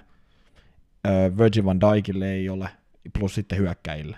Niin siinä on mun mielestä se iso ongelma tällä hetkellä, että keskentällä heillä on mitä sä luettelit, eikö siellä ole kahdeksan vai seitsemän? Ja... Juu, niitä riittää kyllä. Niin, niin siinä on vähän se, että, että tietenkin jos sä Tiagon saat 30 miljoonalla, kyllä mäkin olisin hänet ottanut Barcelona, olisi ja sitten 30 tai 20 keskettä pelaa jo ennestään, mutta lähinnä vaan se, että, että tota, sanotaan, että mun mielestä he tarvisivat vielä jotain ja se ollaan puhuttu siitä edellisessä podcastissa, varsinkin sinne tota, yläkertaan mä koen, että sinne tarvii variaatio, vaikka toi Leeds-ottelu nyt ei näyttänyt, että, että siellä hirveästi on ainakaan muu Salahin puolelta hyytymistä luvassa, mutta silti pitkä kausi taas edessä ja varmasti niin kuin on hektisin kausi pitkään aikaan just sen takia, että se on niin kuin tosi nopealla tahdilla preseasonit ja sarjapelit pyörii periaatteessa päällekkäin ja näin edespäin, niin jotenkin vähän, vähän semmoinen viba, että hankki, hankki yhden maailman parhaista pelipaikallaan, mutta en tiedä, oliko, oliko se sitten niin semmoinen, että, että jotain muutakin olisi ehkä vähän tarvittu. Mm, mä puhuin tästä jo joskus aikaisemmin, että on ihan selkeä, selkeä juttu, että ne niin kuin isommat aukot Liverpoolin joukkueessa on just muilla pelipaikoilla, just niin kuin backup-toppari Dean Lovrenin lähdettyä ja sitten uh, hyökkäyskolmikolla yksi, yksi lisä tota backup-vaihtoehto, mieluiten semmoinen, tota, joka pystyy mahdollisesti vaikka molemmilla laidoilla pelaan, on profiililtaan niin kuin nopea maaleja tekevä hyökkäjä. Mä, koska, kysyn, mä kysyn yhden kysymyksen mm. jos olisi nyt saanut valita, niin kumman ottais, olisit ottanut Timo Werneri vai Tiago jossain samalla siirtosummalla? Aika vitun paha juttu. Koska toinenhan täsmää just niihin, mitä sä mm. sanoit tuossa niin hyökkäävien pelipaikkojen puolelta. Ja sitten, niin. Mutta siis, jos saisit vaikka 30 miljoonaa, niin tota, Timo Werner vai Tiago olisit ottanut niin kuin nyt? koska mä olin just pääsemässä siihen, että Tiago, vaikka hänelle ei ole suoraan niin kuin isoa tarvetta, niin uskon, että pelillisesti vie Liverpoolin vielä niin kuin u- uusiin ulottuvuuksiin, tuo niin kuin siihen lisää variaatioita keskikentälle. Mä luulen, että tullaan näkemään, että Liverpool pelaa käytännössä niin kuin kahdella pohjapelaajalla ja sitten kymppipaikan pelaaja tulee niin kuin Jeesaan Roberto Firmino ja siihen tullaan näkemään vähän erilaisia variaatioita ja Tieko tulee olemaan iso osa niin kuin siinä. Sitten mahdollisesti Fabinho pystyy sitten olemaan se neljäs toppari, backupi, yömäs yömäs, että näin poispäin. On tosi tosi tyytyväinen Tiegon tota, hankinnasta, mutta ehkä, ehkä mä olisin, niin kuin, koska Tiegosta ei vielä silloin puhuttu niin paljon, niin kyllä mä olisin Timo Wernerin siinä vaiheessa ottanut, että mun mielestä se olisi ollut niin kuin vielä ehkä tärkeämpi mutta tämäkin on eh, niin kuin juttu, juttu, jota on kyllä niin kuin pitkään jo kaivannut jotain uutta niin kuin Liverpoolin kes, keskikentälle. Et mun mielestä tämä tulee nostaa Liverpoolin pelillisesti uudelle tasolle, mutta täyttikö se sitten isomman gapin kuin mitä vaikka Ver- Werner olisi täyttänyt. Mä luulen, että Diego kuitenkin tulee saamaan isomman roolin, mitä Werner olisi mahdollisesti ainakaan niin kuin ihan heti kärkeen, kärkeen saanut. Et mm. Diegolla on niin paljon laatua, että hän kyllä – pelaa itteensä aika nopeasti niin kuin isoon rooliin Liverpoolin keskikentällä. Ja tämä ilmeisesti ei tarkoita esim. että Gini Wijnaldum liikkuisi Barcelonaan, vaan niin kuin tämä, tämä tehtiin huolimatta siitä, että liikkuu, liikkuuko kukaan mihinkään vai ei. Niin. Niin ja siis eihän siinä mitään.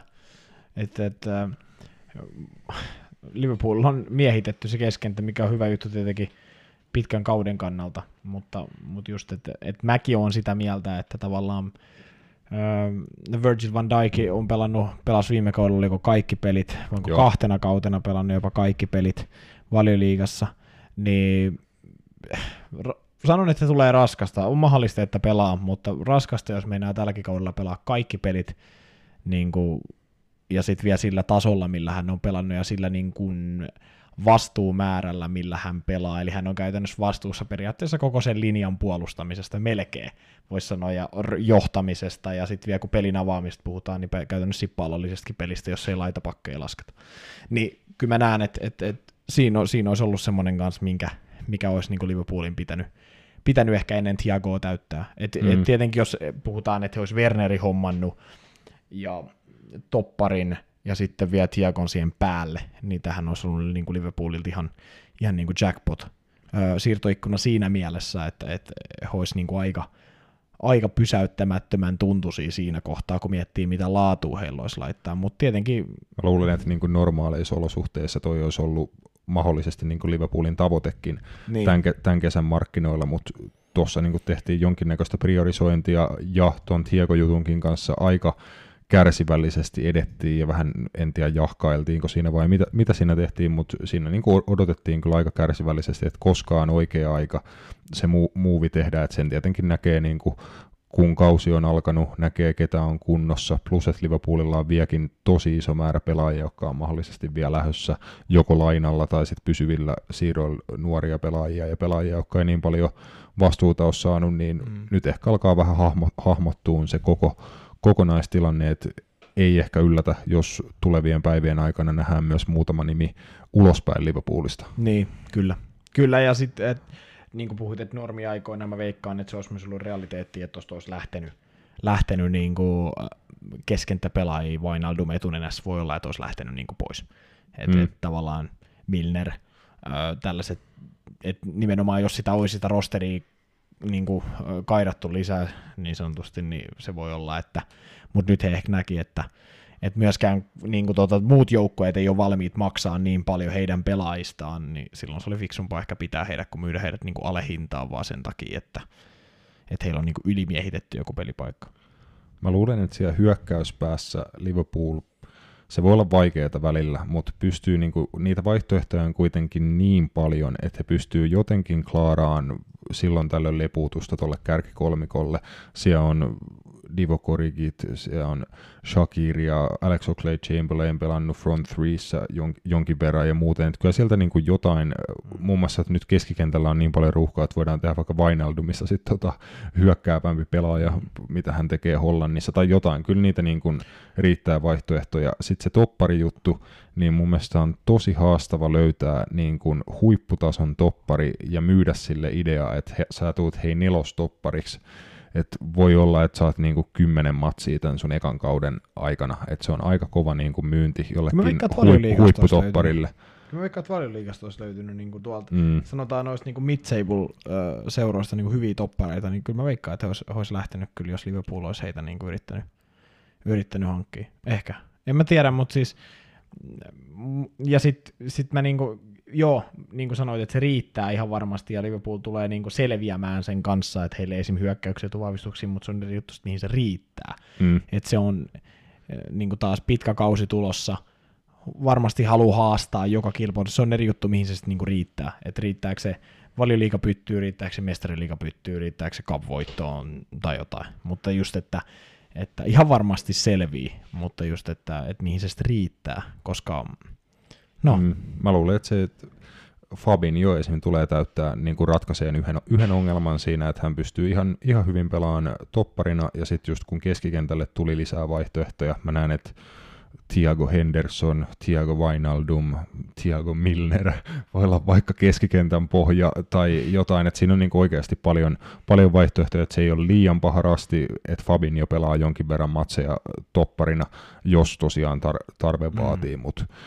niin. Se jää, jää nähtäväksi. Esim. Cup-kilpailuissa kyllä odottaisin Liverpoolilta tuolla niin kuin Englannin maalla aika paljon, koska tuossa alkaa sen verran olla niin kuin laajuutta ja oikeasti jengiä, jotka tarvii niitä näytön paikkoja just Cups-kaboissa, niin sitten pitää pystyä niin kuin kakkosmiesten näyttämään, että sitä laatuu myös, myös riittää. Ja käytännössä Liverpool ehkä on lähtenyt ennenkin lähestyyn Englannin kapskaboi samalla tavalla Kloppin alaisuudessa, mutta voi olla, että nyt nähdään niin kuin käytännössä kaksi eri joukkuetta eri kilpailujen välillä melkeinpä. Niin, niin who knows. Who knows, sen näkee sitten. Se on näin. Se oli viimeinen siirto, siirtokeissi. Otetaan tähän väliin ihan vähän happea. Tekin olette joutunut meitä aika kauan jo putkeen kuuntelemaan, niin Mennään seuraavaksi vielä valioliigan viikonlopun otteluihin, sitten lyhkänen ennakko tästä viikonlopusta ja sitten myös Espanjan, Saksan ja Italian pariin loppupuolella. Napit edellä on itsenäinen ja turkulainen jalkapallomedia. Joo, katsotaan rikotaanko taas ennätyksiä jakson pituudessa, mutta tota, lähdetään purkaan valioliigan viikonlopun otteluita. Mä oon kirjannut tänne melkein koko kierroksen matsit, mutta koitetaan jaksaa. Tota, West Bromwich ja Fulham ei kumpikaan ihan val, valmiilta näyttänyt valioliikapeleihin, niin kuin tuossa aikaisemminkin tota, jub, jubailtiin. Sitten taas Arsenal ja Leicester pääsi tosiaan sitä hyödyntää ja ottaa 3-0 voitot mieheen. Mm, joo. Sanotaan, että, että mun mielestä aika odotettavat tulokset siihen nähden, että Arsenal muun muassa pelasi mun mielestä ihan hyvin – tietenkin vastustaja oli aika kesy. Niin kuin, no, oli. Ei siinä ei Fulham oikeastaan pystynyt luomaan niin kuin yhtään mitään.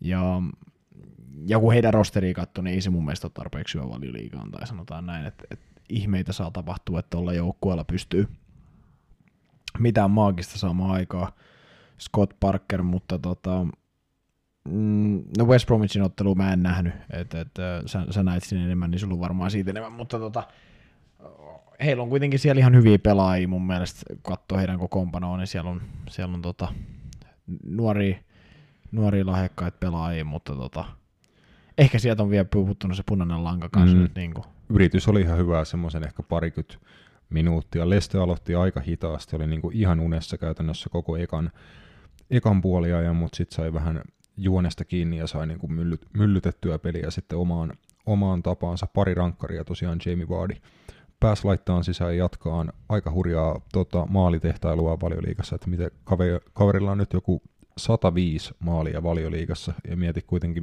niin kuin minkä ikäisenä on valioliikapelit ylipäätään aloittanut, niin mm. ihan, ihan kovaa teke, tekemistä kausi toisensa jälkeen il- näin mä Jamie Wardilta. Joo, kyllä, kyllä. En tiedä, onko se on viisi vai kuusi vuotta ollut valioliigassa. Mm. Kuusi vuotta taisi olla. Niin siitä kun rupeaa laskemaan, niin se on ihan hyvä, hyvä määrä kaappeja kauteen. Kyllä, mutta tosiaan mole, molemmilla näillä kahdella nousijalla oli pikkasen vaikeeta tuota valioliikatahdissa taas pienen tauon jälkeen. Yksi joukkue, joka tosiaan määräsi ihan täysin oman tahtinsa, oli myös nousijajoukkue, eli Leeds Liverpoolin vieraana. Ehkä tota kierroksen niin kuin viihdyttävin ottelu ja se, mistä eniten jotain jäi mieleen, että Leeds ainakin pelaa jalkapalloa sellaisella tavalla, jolla ei kyllä valioliigassa tai hirveän paljon missään muuallakaan kukaan muu pelaa. Yllättikö Leeds Liverpoolin housut kintuissa niin sanotusti? En mä tiedä, oliko se nyt niin kuin varsinaisesti housut kintuissa, koska myös se Leedsin pelitapa mahdollisti sen, että kenttä oli melkein Liverpoolillekin hyökkäämiseen koko ajan auki, että se oli niin kuin ihmeellistä, että miten Leeds sai niin kuin Liverpoolin pelin sellaiseen epäjärjestykseen, koska nimenomaan he niin kuin mies merkkas kaikkialla kenttää, että heidän niin kuin laitapakit seurasi Liverpoolin pelaajia niin kuin toiselle laidalle ja se kauhea määrä niin kuin jal- jalkaduunia, mutta sitten kun se miesmerkkaus yhdessä kohtaa kusee, niin sitten tullaan aika kovaa niin kuin siitä läpi, että paikkoja oli molempiin päihin ja törkeän viihdyttävä ottelu, mutta tota, Leeds oikeastaan niin kuin teki sen siitä, mitä se oli heidän kannaltaan toisaalta niin kuin hyvässä ja pahassa, että he teki käytännössä jokaisesta paikastaan maalin, tosi vakuuttavaa tehokasta duunia niin kuin vastahyökkäyspelissä, mutta sitten taas se, että päästi kuitenkin nel, neljä maalia ja antoi Liverpoolille aika, aika paljon paikkoja, että ei mikään mm. niin kuin, täydellisin esitys, mutta tosi mieleenpainuva ja erilainen. Joo. Joo, ja siis ei varmasti ole jengi, joka pelaa tuolla tavalla. Uh, puhuit siitä, ennen kuin ruvettiin nauhoittaa, että näkyy väsymystä Liverpoolin pelaajissa ja, Joo, ja niin varsin, joissain, mm. jossain pelaajista, ketkä Englannin maajoukkoissa muun muassa oli, koska ensin se... Puolustuksen Leeds, oikea puoli. Leedsin, Leedsin tota, eka maali, niin kyllä siinä Trent Alexander-Arnoldia vietiin vähän liian helposti. Mun Samoin Joe, semmoinen... Joe Gomezia siihen heti perään. Niin. Ton kaksikon piikkiin taisi mennä ainakin pari, pari maalia, ja he oli molemmat mun mielestä tosi väsyneen näköisiä. Joo, Joo ja siis ei tosta mitään johtopäätöksiä kumpaakaan suuntaan oikeastaan voi tehdä. Virgil van Dijk teki virheen, mikä nyt taas nostatti joidenkin kulmakarvoja, koska hän ei yleensä niitä tee, joka on mun mielestä vähän omituista siinä mielessä, että se kellekään on mikään yllätys, että puolustaja joskus tekee virheitä. Mutta joo, ei, ei mitään. Sanotaan, että Leeds voi olla vielä totakin vaarallisempi joukkoja, kun he saa istutettua muun muassa – rankkareja ottaneen Rodrigo Moreno muun muassa kunnolla tuohon joukkueeseen, en usko millään, että Patrick Bamford on minkään tasoinen haastaja siellä mm. hyökkäyspäässä, kun hän vaan saa sen homman, tota, niin kuin, tai hänet sopeutettua siihen, voi olla vielä vaarallisempi, plus sitten mikäli hän näitä hankintoja vielä tekee muun muassa, että Rodrigo De Paul Udineesesta olisi muun muassa tulossa, niin se olisi, okay. se olisi tota, Argentiinan maajoukkojen mies, niin, niin he voi olla vielä vaarallisempi joukkoja, mitä, mitä tota, Luis Suarez voisi mennä kanssa Leedsiin. Oho, siinä muuten aika, aika kova shoutti. en tiedä, siitä oli jotain huhukin mun mielestä, että hän olisi menossa jossain kohtaa, kun nämä tuli nämä Barcelona mm. tota, sekoilut tai nämä, että hän on lähdössä, niin siitä oli jotain, että liitsiä, mutta se olisi kyllä vähän ehkä, ehkä turhan kova, kova setti, Luis Suarez vaahtamassa Marcelo Bielsan systeemissä niin, en, kärjessä. Niin, en tiedä, miten Rontti kolmekymppisenä su- suorisella kestääkö, kestäisikö paikat ihan sen intensiteetin. Mutta se olisi hauskaa, niin, se olisi oikeasti tosi su- mielenkiintoista nähdä. Kyllä, ja niin kuin Suores, varsinkin hänen valioliiga-ajoiltaan, muistan niin kuin nimenomaan sitä, että miten hän niin kuin se hullunkiilto silmissä aina jahtasi kaverin niin kuin toppareita ja pelaajia, teki riistoja ja otti riskejä, siis hän olisi niin kuin ihan täydellinen pelaaja Bielsalle, niin. jos vaan pystyisi niin kuin sillä tasolla Ro- Rodrigo Luis Suores kärkipari, ei, kuulosta, ei kuulosta yhtään huonolta. Olisiko monta kauheasti parempaa valioliigassa? Ei varmaan puhtaasti kärkipareja, mm. en usko, en usko kyllä.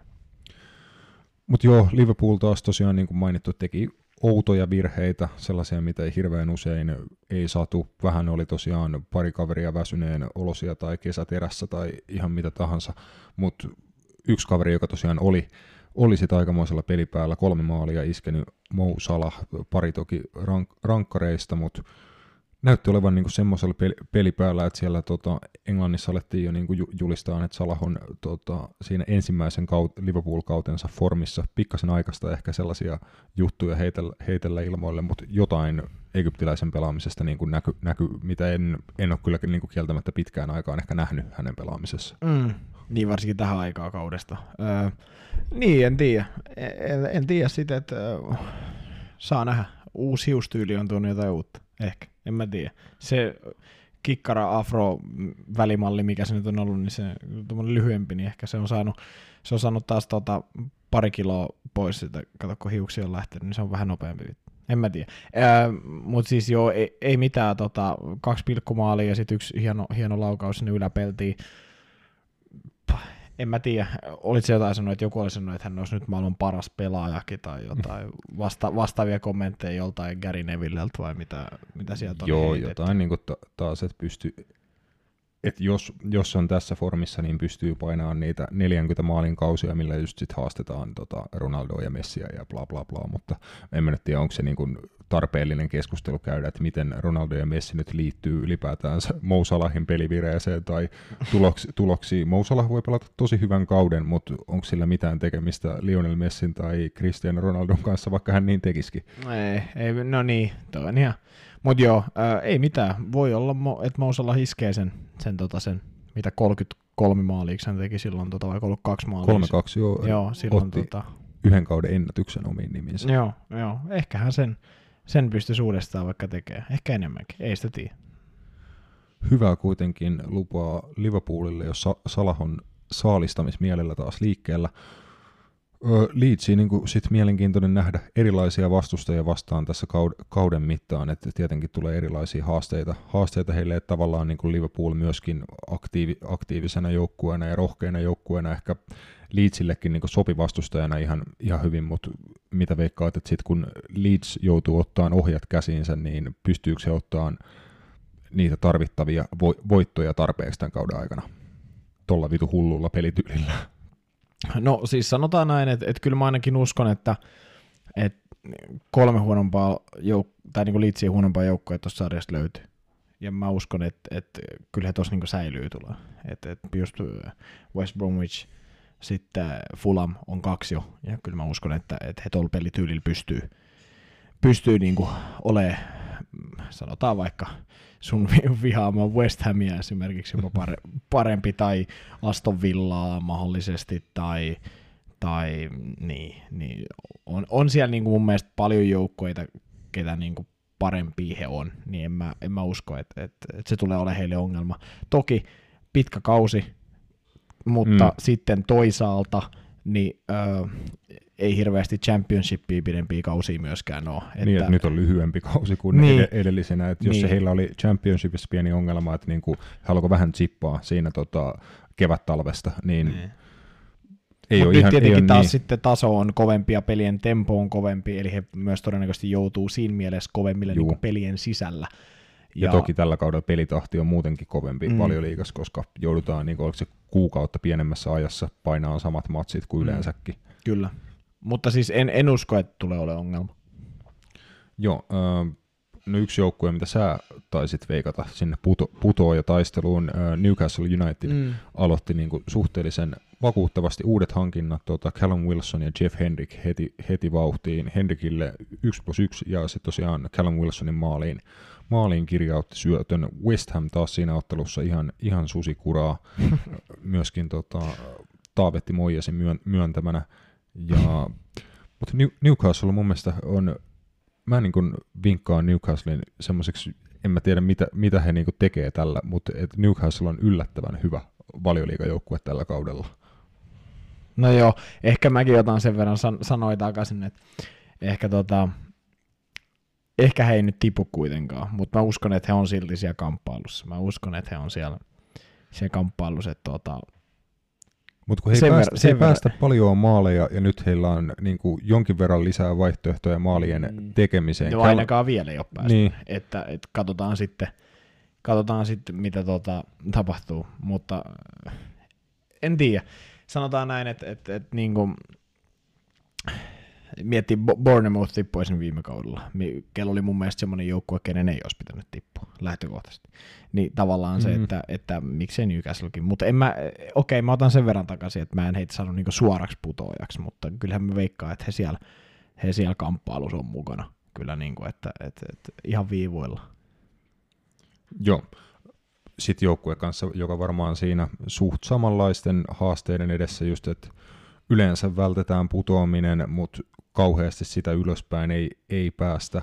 Crystal Palace 1-0 voitto Southamptonista ja Wilfred Zaha kauden, kauden avausmaali ja jatkaa hyvää preseason formia. Mä en tiedä miksi, mutta mä oon nähnyt joku 80 videoa, kun Wilfred Zaha peippailee jossain preseason matseissa vastustajia ja tekee, tekee maaleja, mutta hyvä, että nyt homma sujuu sitten tosipeleissäkin. Niin, ehkä hänellä on nyt taas motivaatio. Tänä kesänä ei hirveästi ollut mitään siirto, siirtohässäkkää, mitä silloin vuosi sitten esimerkiksi oli, puhuttiin paljon, että hän olisi lähtenyt. Ja Mm, nyt on ihan taas niin- kivaa. Niin, nyt on ilmeisesti taas sit niinku se keskittyminen siinä Fudiksessa. Ää, Southampton on kans joukkue, jonka pitäisi olla ihan hyvä tällä kaudella, mutta Mm. heillekin voi käydä taas se, että he on siellä pu- putoamiskamppailussa mukana jostain syystä. En tiedä miksi, mutta ei heidänkään siellä pitäisi olla, mutta se voi olla taas se, että he, he, he ei pysty raapiin näistä, näistä niinku just tällaisista matseista niitä voittoja. Ehkä. Mutta siis just puhuit tosta, niin he tippu myös kapista, kapista nyt tota Brentfordille. Joo, viime kauden alku toki oli myös tosi, tosi vaikea Southamptonille, mutta jatko samaa hommaa ja lopulta se alkoi näyttää niin kuin Mm. ihan kel- kelvolliselta, mutta Mutta eikö se niin- viime kaudellakin ollut siinä nimenomaan johonkin tammikuuhun asti siellä aika alhaalla? Joo, kyllä, että se oli niin kuin tosi huono alku, oli se 9-0 tappio Lesterille ja Joo, mitä, joo. mitä kaikkea, että siis oli huono alkukausi, mutta ei vaihtanut esim. valmentajaa, vaan Hasenhutel sai homman kääntyyn, sai palkkioksi siitä myös jatkosopimuksen. Katsotaan, riittääkö tällä kaudella kärsivällisyys, että jos tulee heikompia jaksoja, niin annetaanko vielä jatkaa, jatkaa samaa ja uskotaan siihen, että siellä tehdään hyvää duunia vai tehdäänkö sitten jotain muu- muutoksia, mutta mielenkiintoinen tota, seura kanssa tä- tällä kaudella, että Oh, ja siis, riskejä on, mutta niinku Mm. saavutettavaa ei kauheasti ole. joo, joo. Niin, siis se on just näin, ja, ja mielenkiintoista nähdä just, että, että mihin se heidän hyvä jalkapallo riittää taas. Että se pitäisi riittää mun mielestä paljon parempaa, mitä se on ollut, mutta saa nähdä. Mm, Sitten kaksi seuraa, jotka ö, ylisuoritti aika massiivisesti viime, viime kaudella ja saa nähdä sitten, no en mä tiedä, on- alkaako tämä olla suhteellisen normaalia suoritustasoa jo Wolverhamptonilta, että toinen kausi peräkkäin jo suurin piirtein samoilla sijoituksilla, mutta Wolves avasi ihan piir- piirteästi 2 2-0 voiton otti, Sheffield Unitedista. Kyllä, just, ihan ne, ne pelas vastakkain, just näin. Joo. Eli joo, 2-0 voiton otti Sheffield Unitedista, joka taas näytti olevan niin kuin aika lailla, aika lailla tel, telineissä. Et, tota, jos pitäisi veikkaa, että kum, kumpi näistä pääsee lähemmäs sitä viime kautista suoritusta, Wolves vai Sheffield United, niin miten sulla ka- kallistuisi kuppi? Öö, kyllä mä veikkaan, että Wolves, Wolves sitä, niin kuin heillä on mun mielestä kuitenkin laatua niin paljon enemmän joukkueessa ja, ja tota, heillä on tosi hyviä pelaajia siinä joukkueessa edelleen. Adama, Hyviä hankintoja. joo, ja sitten jos Adama Traore pystyy samanlaiseen kauteen jopa parempaa, mitä viime kauden Raul Jimenez kumppanit, niin mi- miksei. Ää, voisiko Sheffield United jopa kamppailla putoamisesta tällä kaudella, tai putoamisen siellä kamppailussa olla mukana? Se on mahdollista. Et se on, se on niin ihan tosiasia se second season syndrome, että niin kuin nouset sarjaan, pelaat tosi hyvän eka, ekan kauden niin kuin vastoin kaikkia odotuksia. Sheffield United vielä niin kuin ylitti ihan kaikki odotukset. Niin se, se voi olla, että se vei niin kuin heiltä niin, niin paljon niin kuin henkistä ja fyysistä ja taktista pankkia, että niin kuin tällä kaudella jengit jo tietää, että minkälainen joukkue sieltä tule, tulee vastaan, ja se vaatii niin kuin aika paljon tuolla samalla miehistöllä pystyy noin korkealaatuiseen suoritukseen. Et just tuossa puhuttiin niin kuin ennen kuin alettiin nauhoittaa vähän Sheffield Unitedista, että sanoin vähän siihen, siihen tyyliin, että mun mielestä se on niin kuin hyvä jalkapallojoukkue. He pelaa hyvin jouk- joukkueena, joukkueella hyvä muoto, liikuttaa palloa niin kuin järkevästi, etenee hyvin joukkueena, mutta he tekee sen niin kuin aika pelaajilla, että se ei ole mitään ihan huippulaatuisia pelaajia, mm. niin se on just se niin kuin kysymys, että pystyykö nämä samat pelaajat uudestaan tähän ja pystyykö se tarvi, niin kuin tarvittavasti vahvistuun sit siirtomarkkinoiden puolella sun muuta, että mm. se homma meni, menisi niin kuin eteenpäin. Muuten poljetaan paikallaan ja se tarkoittaa yleensä niin kuin huomattavasti huonompia tuloksia kuin edellisellä kaudella. Niin, niin no kun siis mulla on semmoinen näkemys, että, että he vois äh, kans olla siellä niin oikeasti häntä päästä kaudella ihan vaan sen takia, että, että Burnleylle ei ollut helppoa sen jälkeen, tai viime kausi oli aika pettymys siihen nähden, että eikö se ollut sitä edellinen, että pääsi Eurooppaan. Mm. Niin, niin tavallaan olisiko Sheffieldillä kuitenkin vähän sama kaava sen takia, että hekin pelaa aika semmoista niin kuin hyvä, niin kuin sanoit, hyvä fudista, mutta äijäfudista. Semmoista siellä on niin kuin äijäpelaajia siellä kentällä. Et tota, mutta just, että mä en tiedä, mitä sä voit saada irti niin kuin, äh, hyökkäyskaksikosta Oliver McBurney, Billy Sharp esimerkiksi, jos se pelaisi ollut kärjessä, niin mä en tiedä riittääkö se säilymiseen. Sä puhuit, että Rian Brewster olisi tulossa siihen. Se on nyt ollut joo, tässä niin kuin viimeisen vuorokauden alkanut niin kuin tuota, kuumentua se huhu, että Rian Brewster Liverpoolista menisi lainalle tai mahdollisesti noin 25 miljoonan punnan summalla, jos se olisi jonkinnäköinen buyback clause Liverpoolille, joka aktivoituu about parin vuoden päästä tai jotain, jotain tällaista. Mutta tämä on niin kuin yksi juttu, että Sheffield United vahvistaa sitteensä nuorella huippulupauksella Brewsterilla, mutta sanoit vähän tuossa, että riittääkö sitten sekä. Niin, niin tavallaan, että eihän käy, hänellä on kuitenkin miesten peleistä suht vähän kokemusta. Hän pelasi viime kaudella lainalla Swansissa, joka pyrkii pelaamaan lähtökohtaisesti hyvin erityylistä jalkapalloa, saati sitten Liverpool kuin mitä Sheffield. Eli Sheffield puhui niin kuin se on äijäfudista, ja sitten hän nuorena kaverina, niin onko hän valmis siihen, siihen painimiseen ja siihen, mitä siellä niin kuin, varsinkin niiltä kahdelta kärjältä otetaan tavallaan, että kun heilläkin se peli perustuu siihen, että aika paljon boksista tehdään myös niitä maaleja, niin onko se sitten se tapa, mitä Brewster haluaa pelaa tai Se tekee kyllä boksista maalinsa. Se on niin semmoinen goal poacher, että sillä on Mä en tiedä, onko se mitenkään kauhean poikkeuksellinen jalkapalloilija okay. muussa, mutta siinä se on, että se niin kuin tunnistaa ne maalintekopaikat ja pystyy niin kuin millä tahansa tavalla tekemään maalit. Se on ihan sama kumpi jalka, onko se pää vai joku pikku chippi tai flikki, että hänellä tuntuu olevan se niin kuin hyökkää no semmoinen, että tiet, se, tietää, niin kuin, että hän on maalintekijä niin kuin iso, isolla M ja paljon on niin potentiaalia, että varmasti olisi hyvä lisä Sheffield Unitediin, mutta ei kuitenkaan semmoinen, että voit niin kuin laskea mitään isoja juttuja hänen varaan, kun on niin nuoresta ja vielä aika rookie pelaajasta kyse.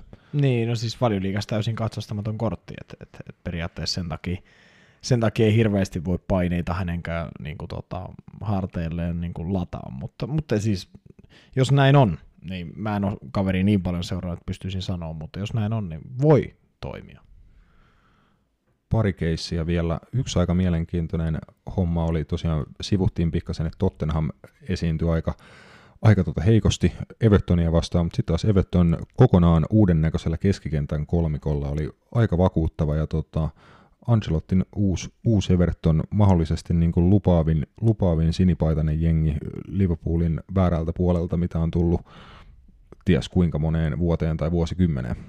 Mm, tosi lahjakas joukkue tällä kaudella mun mielestä puhutaan siitä osaamisesta, mitä he pystyy pallonkaan tekemään, niin se on tosi hyvä. Keskentä kaksikko tai kolmikko, Hames luokiteltiin laitapelaajaksi tuossa, mutta siis Alan Dukure ja Andre Gomez esimerkiksi oli, oli niin kuin aika vahva, vahva keskenttä, että muun muassa tämä Napolista tullut Allan niin vaikutti todella hyvältä, tosi hyvää pallonkaa tekemistä, niin kuin pystyi niitä linjoja rikkovia syöttöjä antaa niihin väleihin. Hames Hames näytti aika supertähdeltä siellä kentällä, että kaikki mitä hän teki. Niin Onnistui melkein kaikki. Niin, ja oli niin kuin todella laadukasta työskentelyä, puhutaan puolenvaihdot, kaikki syötöt, kaikki jalkaa, kaikki oikein kovusina. Öö, näki, että on Real Madridin tasoinen kaveri.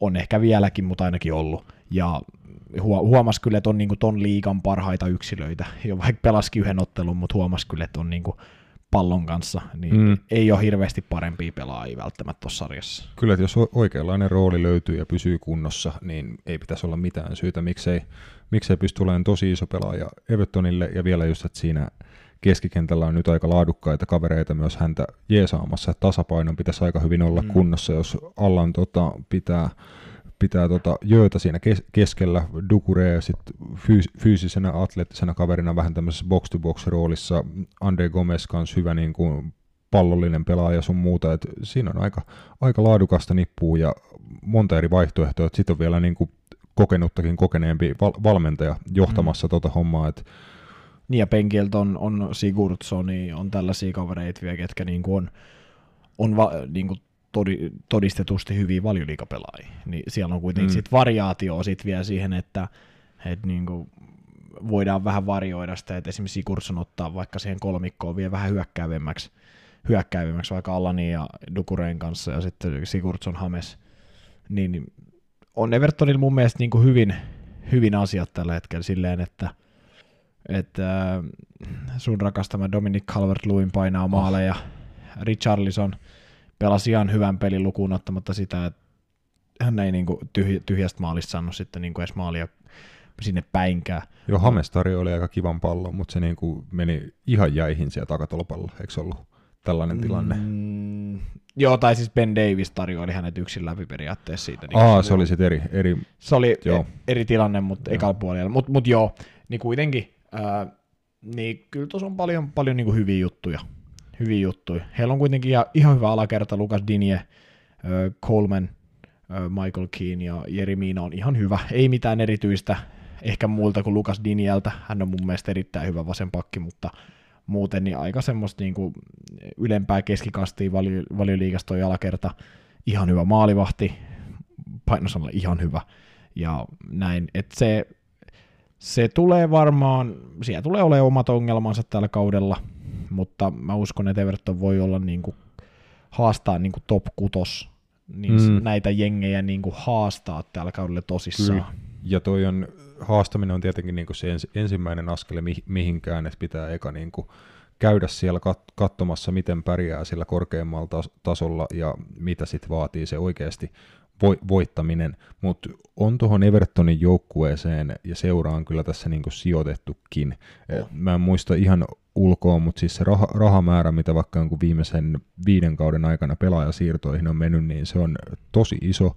Ja just tuossa kun käytiin läpi heidän joukkuettaan, niin avauskokoonpano ja penkki on mun mielestä sellaisia pelaajia tällä hetkellä täynnä, että jos sä vertaat vaikka Tottenhamin vastaavaan, Arsenaalin vastaavaan, Lesterin vastaavaan, niin ei nyt niin kuin hirveän helposti pysty väittämään, että Evertonin jengi olisi kauheasti huonompi millään, millään tasolla Ancelotti peräsimessä sun muuta, niin kyllä tuolta voi niin kuin kohta alkaa jotain jo odottaankin, että kyllä tuolla jengillä niin kuin pitääkin haastaa hyvistä sijoituksista ja mahdollisesti sitten muista pokaaleista. Mm, kyllä mäkin uskon, että, että se, se, se, se tilanne nyt on, että, että tavallaan – tämä kausi niin kuin ehkä aikaa vähän katsoa mihin riittää, mutta sanotaan, että jos vielä ensi kaudella on vaikka toi sama jengi Angelottin johdolla kasassa, niin sitten pitää alkaa jotain tapahtuu. Mm. Esim. Napolissa Ancelottilla tyssäs homma siihen, että kaikki meni ihan kivasti, niin kuin, ja kai about sama Bayernissa, että kaikki meni ihan kivasti, niin kuin oliko ekan puolitoista vuotta, mutta sitten alkoi tulla, pelaajilla tuli vähän semmoinen, niin kuin, että tämä väsynyttä tämä homma, että niin. tiedätkö? Joo, joo vähän liian vanhan koulun operoin, tai jotain, en tiedä mitä, mutta... 90-luvun pelikirjat vielä Ancelotti. Juu, se, sehän Italiassakin tota, 442 on kyllä käytetty Ysäriltä asti, että silloinhan oli kova, kova homma, että vaihdettiin viiden alakerta nel, neljän alakertaa ja sitten palloiltiin sen välillä. Joskus luin Ancelotti jotain aika pitkää tarinointia, jossa puhui muun muassa siitä, että Zidane oli yksi niin kuin ekoista pelaajista, joka pakotti hänet niin kuin muokkaan formaatio, että saisit niin, kuin niin hyvän pallollisen pelaajan siihen istutettua. Et veikkaan, että esim. James Rodriguezilla saattaa olla vähän samanlainen rooli, että muuten Ancelotti niin kuin panostaa siihen joukkueen kollektiiviseen hommaan, kompaktiuteen, vaikea vastustaja, bla bla bla, mutta sitten, että jos sulla on yksi Hamesin tasoinen pelaaja, niin sun pitää vaan heittää se sellaiseen rooliin, missä se saa palloa ja pääsee vaikuttamaan peliin, niin nyt siellä on vähän kaikenlaista. Niin, kyllä, ja, ja hyvä alku, hyvä alku Evertonille. Toinen ihan hyvä alku, ainakin paperilla, tota, oli Chelsealle 3-1 voitto Brightonista, joka myös näytti ihan, ihan kohtalaiselta, mutta se ei sitten mihinkään noin tuloksellisesti sit siinä ottelussa riittänyt. Valitettavasti Adam Lalana heti loukka- loukkaantui Brightonilta, ei ehkä niin, niin yllättäen yllättäen tota, itsellä oli odotuksia ja on haipannut jo pitkä, pitkään, että jos Lalanen jossain pääsee niin avauksen pelaajaksi, niin nähdään, nähdään kovaa jälkeen, mutta nähtiin ihan, nähtiin ihan tuttua, tuttua hommaa valitettavasti. Niitä nähtiin lo- ko- kovaa jälkeen mun mielestä pelasi hyvin siihen asti, kun oli kentällä, eli puolia ja melkein eikö se lisäajalla tullut Eli pois. näytti molemmat puolet sitten niin, kolikosta. Niin, just näin, mutta tota, mut joo, har, harmi juttu hänen kannaltaan, että Chelsea sanoit, että niinku kentällä ei ollut sit kovin, va- kovin vakuuttava, mutta riitti kuitenkin tuota voittoa. Mm, varmasti johtuu osittain siitä, että siellä oli Kai Havertz, Timo Werner uusina, uusina kavereina kentällä. Öö, no, Ruben Loftus-Cheekinkin voi jollain tasolla ehkä uudeksi kaveriksi laskea, hän ei paljon ole pelannut, pelannut myöskään, ja näin onnistui. Siellä oli toki, Timo Werner oli mun mielestä pirteä heti, heti tota debyytissään, niin kuin vähän odotettiin, no, no valioliigadebyytissään, niin, niin, niin kuin odotettiinkin, ja pelasi mun mielestä tosi pirteästi, hankki pilkun ja, ja tota, oli muutenkin niin kuin haasto sillä niin kuin Timo Wernermäisellä tavalla sinne linjan taakse tosi niin kuin ahnaasti. Kai Havertz oli vielä vähän ehkä ulkona pelistä. E, se on se dilemma just, että mikä se hänen rooli on sitten tuossa joukkueessa, mikä se oikea pelipaikka on hänelle. Joo, voi olla, että Werner istuu niin kuin huomattavasti helpommin, että hänelle se rooli, Joo. rooli on selkeämpi ja pystyy pelaamaan parissakin eri roolissa niin kuin aika hel- helppo mm. vaihtaa. Mm. Esimerkiksi esillä on liikaa väliä pelutaksa Werneriä hyökkäyksessä va- vasemmalta vai keskeltä, ettei se niin kuin liikaa heik- heikennä hänen panostaan, mutta Havertzilla voi olla just vähän kriittisempää, että löytyykö se sitten hyökkäyskolmikosta, valeysinä vai keskikentällä se hänen, hänen roolinsa, että siinä voi vähän enemmän aikaa ehkä mennä. Joo, joo ja, ja tota, muita onnistui Reece James pelasi hyvän ottelun mun mielestä. On väläytellyt jo viime kaudella mun mielestä. Niin kuin niitä... Ihan kivan screameri. Joo, Paino. no joo, se, se, muun muassa sitä ominaisuutta on väläytellyt mu, muutamaan otteeseen. Ja, ja, mutta vähän, vähän, paisto, vähän paisto Chelsean pelistä, pelistä se, että siinä oli vähän sekavuutta, sekavuutta mun mielestä ja, ja näin, mutta se riitti ja eihän silloin nyt ole sinänsä väliä. Vieraspeli Brightonissa ei, ei nyt mikään, sanotaan, super yllätys ole, että pelillisesti se esitys ei ollut mikään super hyvä, ei se olisi hirveän monella muullakaan huippujoukkueella tuosta sarjasta, mutta he, he teki sen, mitä vähän niin kuin heidän täytyykin tehdä, eli otti kolme pistettä ja, ja, ja niin, siitä on varaa parantaa, mutta Brighton pelasi ihan hyvää pallollista peliä mun mielestä, varsinkin ekalla jaksolla he oli mun mielestä niinku pirteitä. Siinä pallo liikkui hyvin, ää, siellä pelasi nuori Tariq Lamptey pelasi hyvin tota, oikein, oikein wingbackinä, ja, ja näin, että et, ei siinä, mutta tota, se, siinä on ehkä just se niinku huippujoukkueen ja hyvän joukkueen ero, että et sitten kun niitä virheitä tulee, niin nuo huippujoukkueesta rankasee niistä. Et yksi huono syöttö pallo pilkulle maali ja sitten se onkin tappiolla. Että tavallaan se on siinä. Et, et, niin, Nä, näin se menee esiin. Mutta eipä siitä nyt muuten hirveästi johtopäätöksiä voi vetää tuosta tuosta ottelusta, Chelseakin on tässä kohtaa semmoisessa tietynlaisessa äh, keskivaiheessa, sieltä vielä puuttuu. Muun muassa Tiago, Tiago Silva, joka tulee olla ehdoton avauksen pelaaja tuossa joukkueessa, Aspilikuetta oli penkillä ja, ja näin edespäin, Ben Chilwell ja, ja Hakim myös, että siellä on niinku, sieltä on tulossa vielä sitä niin sanottua kovempaa kalustoa kentälle sitten tulevaisuudessa. Et ei, ei sinänsä mitään suuria johtopäätöksiä tuosta kannata mm. vetää. Chelsean kalusto varmaan ko- kovenee, mutta tota, niin kovenee peli- pelitkin. Heti ensi, tänä viikonloppuna Chelsea isännöi Liverpoolia. Siinä on tämmöinen ai, aikainen tota, mestaruustaisto tai jotain ainakin, mitä nyt niin kauden alla, alla ollaan dubattu molempia joukkueita siellä mestaruustaistossa ole, olemaan, niin siinä ihan mielenkiintoista päästä tässä heti kärkeen näkeen, missä nämä tota, molemmat joukkueet on niin oman kehityksensä sar- saralla tässä vaiheessa kautta, ja tota, just Chelsean osalta, että minkälainen kokoonpano tullaan näkee, ja mi- miten pystyy vastaan Liverpooliin, joka aika hyvässä vireessä ainakin niin hyökkäyspäähän tuntuu olemaan, plus jonkinlaista boostia varmaan Tiagon hankinnasta. Tuskin Tiagoa nähdään vielä sun tota, lauantaina. En, en usko. Var, varmaankaan, mutta tota, mielenkiintoinen matsi. On, siellä on mielenkiintoisia taistelupareja, mikäli Tiago Silva muun muassa on, on kehissä, niin mitä hän pystyy tuomaan Chelsean, Chelsean alakertaa. Timo Werner vastaa Liverpoolin puolustus on myös, myös mielenkiintoinen siinä mielessä, että, että mikäli hän pääsee sinne selustaan juokseen, niin kuin hyvin Liverpool sen kanssa pystyy sitten niin kuin selviytyy. Liverpool on päästänyt 17 maalia jossain viimeisessä kahdeksassa ottelussa tai jotain. Niin. Et se on niin kuin aika... Ja ton tyylinen hyökkäjä, mä en mm. tiedä vielä että kuinka paljon varmasti nousevat laitapakit tuo sen, että hän pystyy ehkä hakemaan niitä tiloivia paremmin, että pääsee haastamaan tot, niin kuin toppareita puhtaasti vauhdilla. Ja se, voi, se voi olla, se on mielenkiintoista nähdä, että mikä on niin kuin, Chelsea lähestymistapa, pelaako Kai Havertz esim. ollenkaan avauksessa tuossa ottelussa, että laitetaanko häntä suht vaisun esityksen niin kuin Brightoniin vastaan niin tuollaiseen peliavariin ja näyttää niitä omia kykyjä, että vai meneekö sitten niin kuin tutummalla, tutummalla niin kuin kokoonpanolla. Et, et se on mielenkiintoista, mutta mut toi Tiago Silvankin, hän on nyt harjoituksissa ollut, niin mielenkiintoista nähdä, että, että mitä hän sit pystyy tuomaan tuohon, koska tällais, tällaisissa peleissä mun mielestä häntä tarvitaan just, että hän tuo mm. sitä jämäkkyyttä ja Varmasti. niitä, niitä sitä, sitä niin organisoituu juttua, mutta niin mielenkiintoista nähdä, miten hän on istunut jo tässä vaiheessa tuohon tuohon joukkueeseen. Mikäli, mikäli siis pelaa, en tiedä, onko, onko pelikunnossa, mutta mikäli Kyllä. pelaa. Ja niin kuin viime, viime kaudella meni, niin oli aika tapahtumarikkaita, maalirikkaita mat, mats, matseja. Että tota, Sori, tota hirveästi, ei, hirveästi ei pakiteltu, vaan molemmat aika paljon hyökkäsi. Chelseakin lähti prässään korkealta ja niin oikeasti haasto, haasto Liverpooliin luomalla heille niin kuin aika paljon on, ongelmia kohtaamisten aikana, aikana mutta tota, mielenkiintoista nähdä just, että minkälaista hommaa sitten Diego Silva lähtee siellä vetämään, että vetääkö Chelsea linjat alas ja hän organisoi sen puolustuksen ja he panostaa sitten vastahyökkäyksiin vai lähteekö se prässäämään, milloin Tiego Silvan pitää nostaa linja korkeammalle, sitten hän joutuu seuraan Firminoa tai juokseen Mane ja Salahia vastaan himaan päin sun muuta, että mielenkiintoisia kyssäreitä.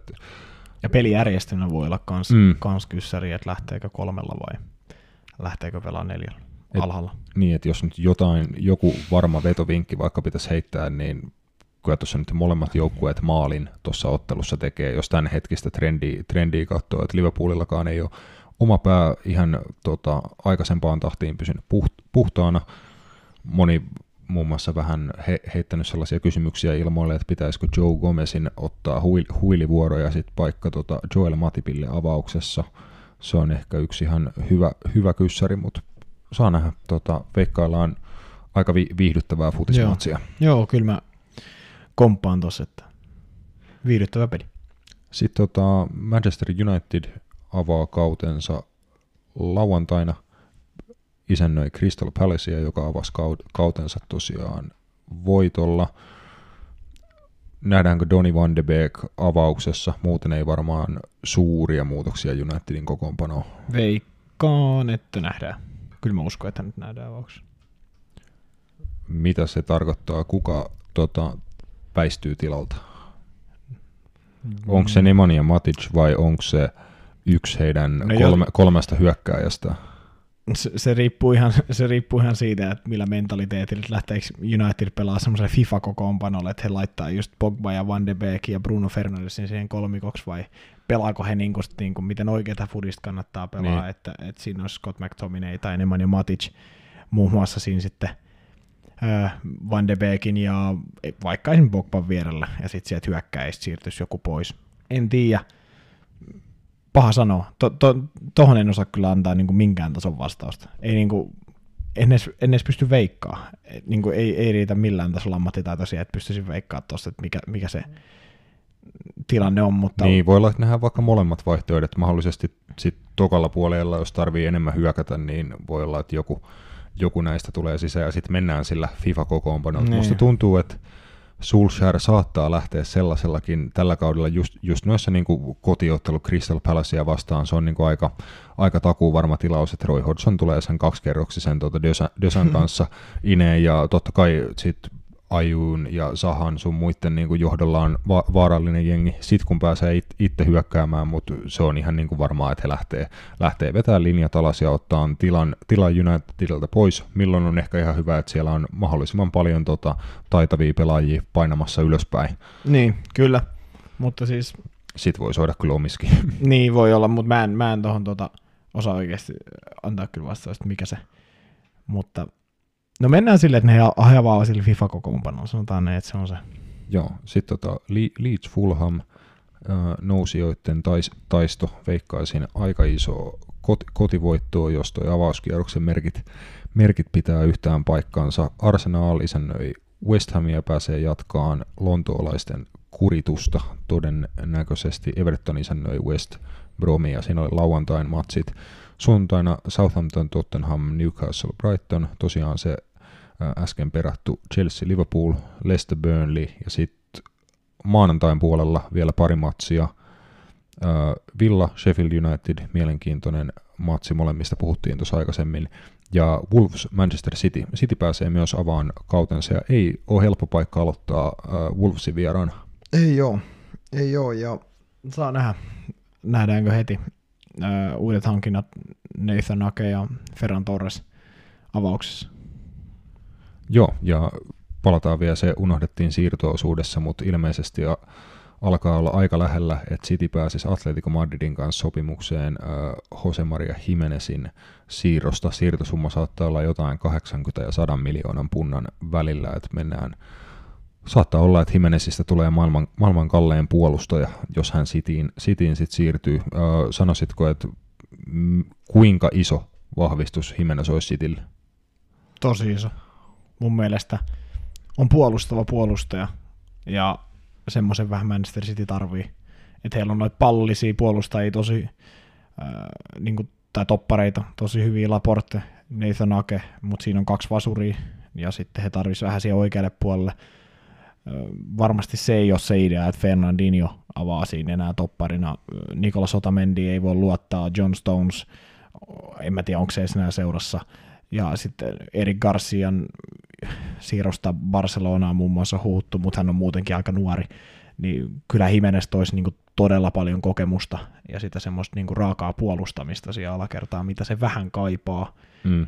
Että tota, et, ja pallon kanssa sit ihan riittävän hyvä, että latinopelaajana niin osaa, osaa niin kuin myös sitä hommaa, mutta just, että olisi iso vahvistus mun mielestä, että olisi niin kuin Citylle, jos Tiago on, Tiago ratkaisisi jonkun ongelman tai tämmöisen tois jotain uutta Liverpoolille, niin kyllä mä näen, että Jimenez toisi myös Citylle nimenomaan siellä alakerran peli, mikä on ollut se Akilleen kantapää nyt sanotaan, no ainakin viime kaudella, jopa aikaisemminkin jo. Tosiaan toinen nimi, jota Cityin yhdistettiin aika isolla pensselillä, oli Kalidy Kulibali Napolista. Ilmeisesti se niin kaatui siihen, että Napolin hintapyynti oli aika pirun kova ja ne ei ollut niinku ollenkaan helpot neuvottelut, että ilmeisesti City sit otti Jimenezin niinku toisen, toisena vaihtoehtona. En tiedä, tuleeko siirtosumma olemaan vähän alhaisempi, mitä Napoli olisi Kulibalista pyytänyt.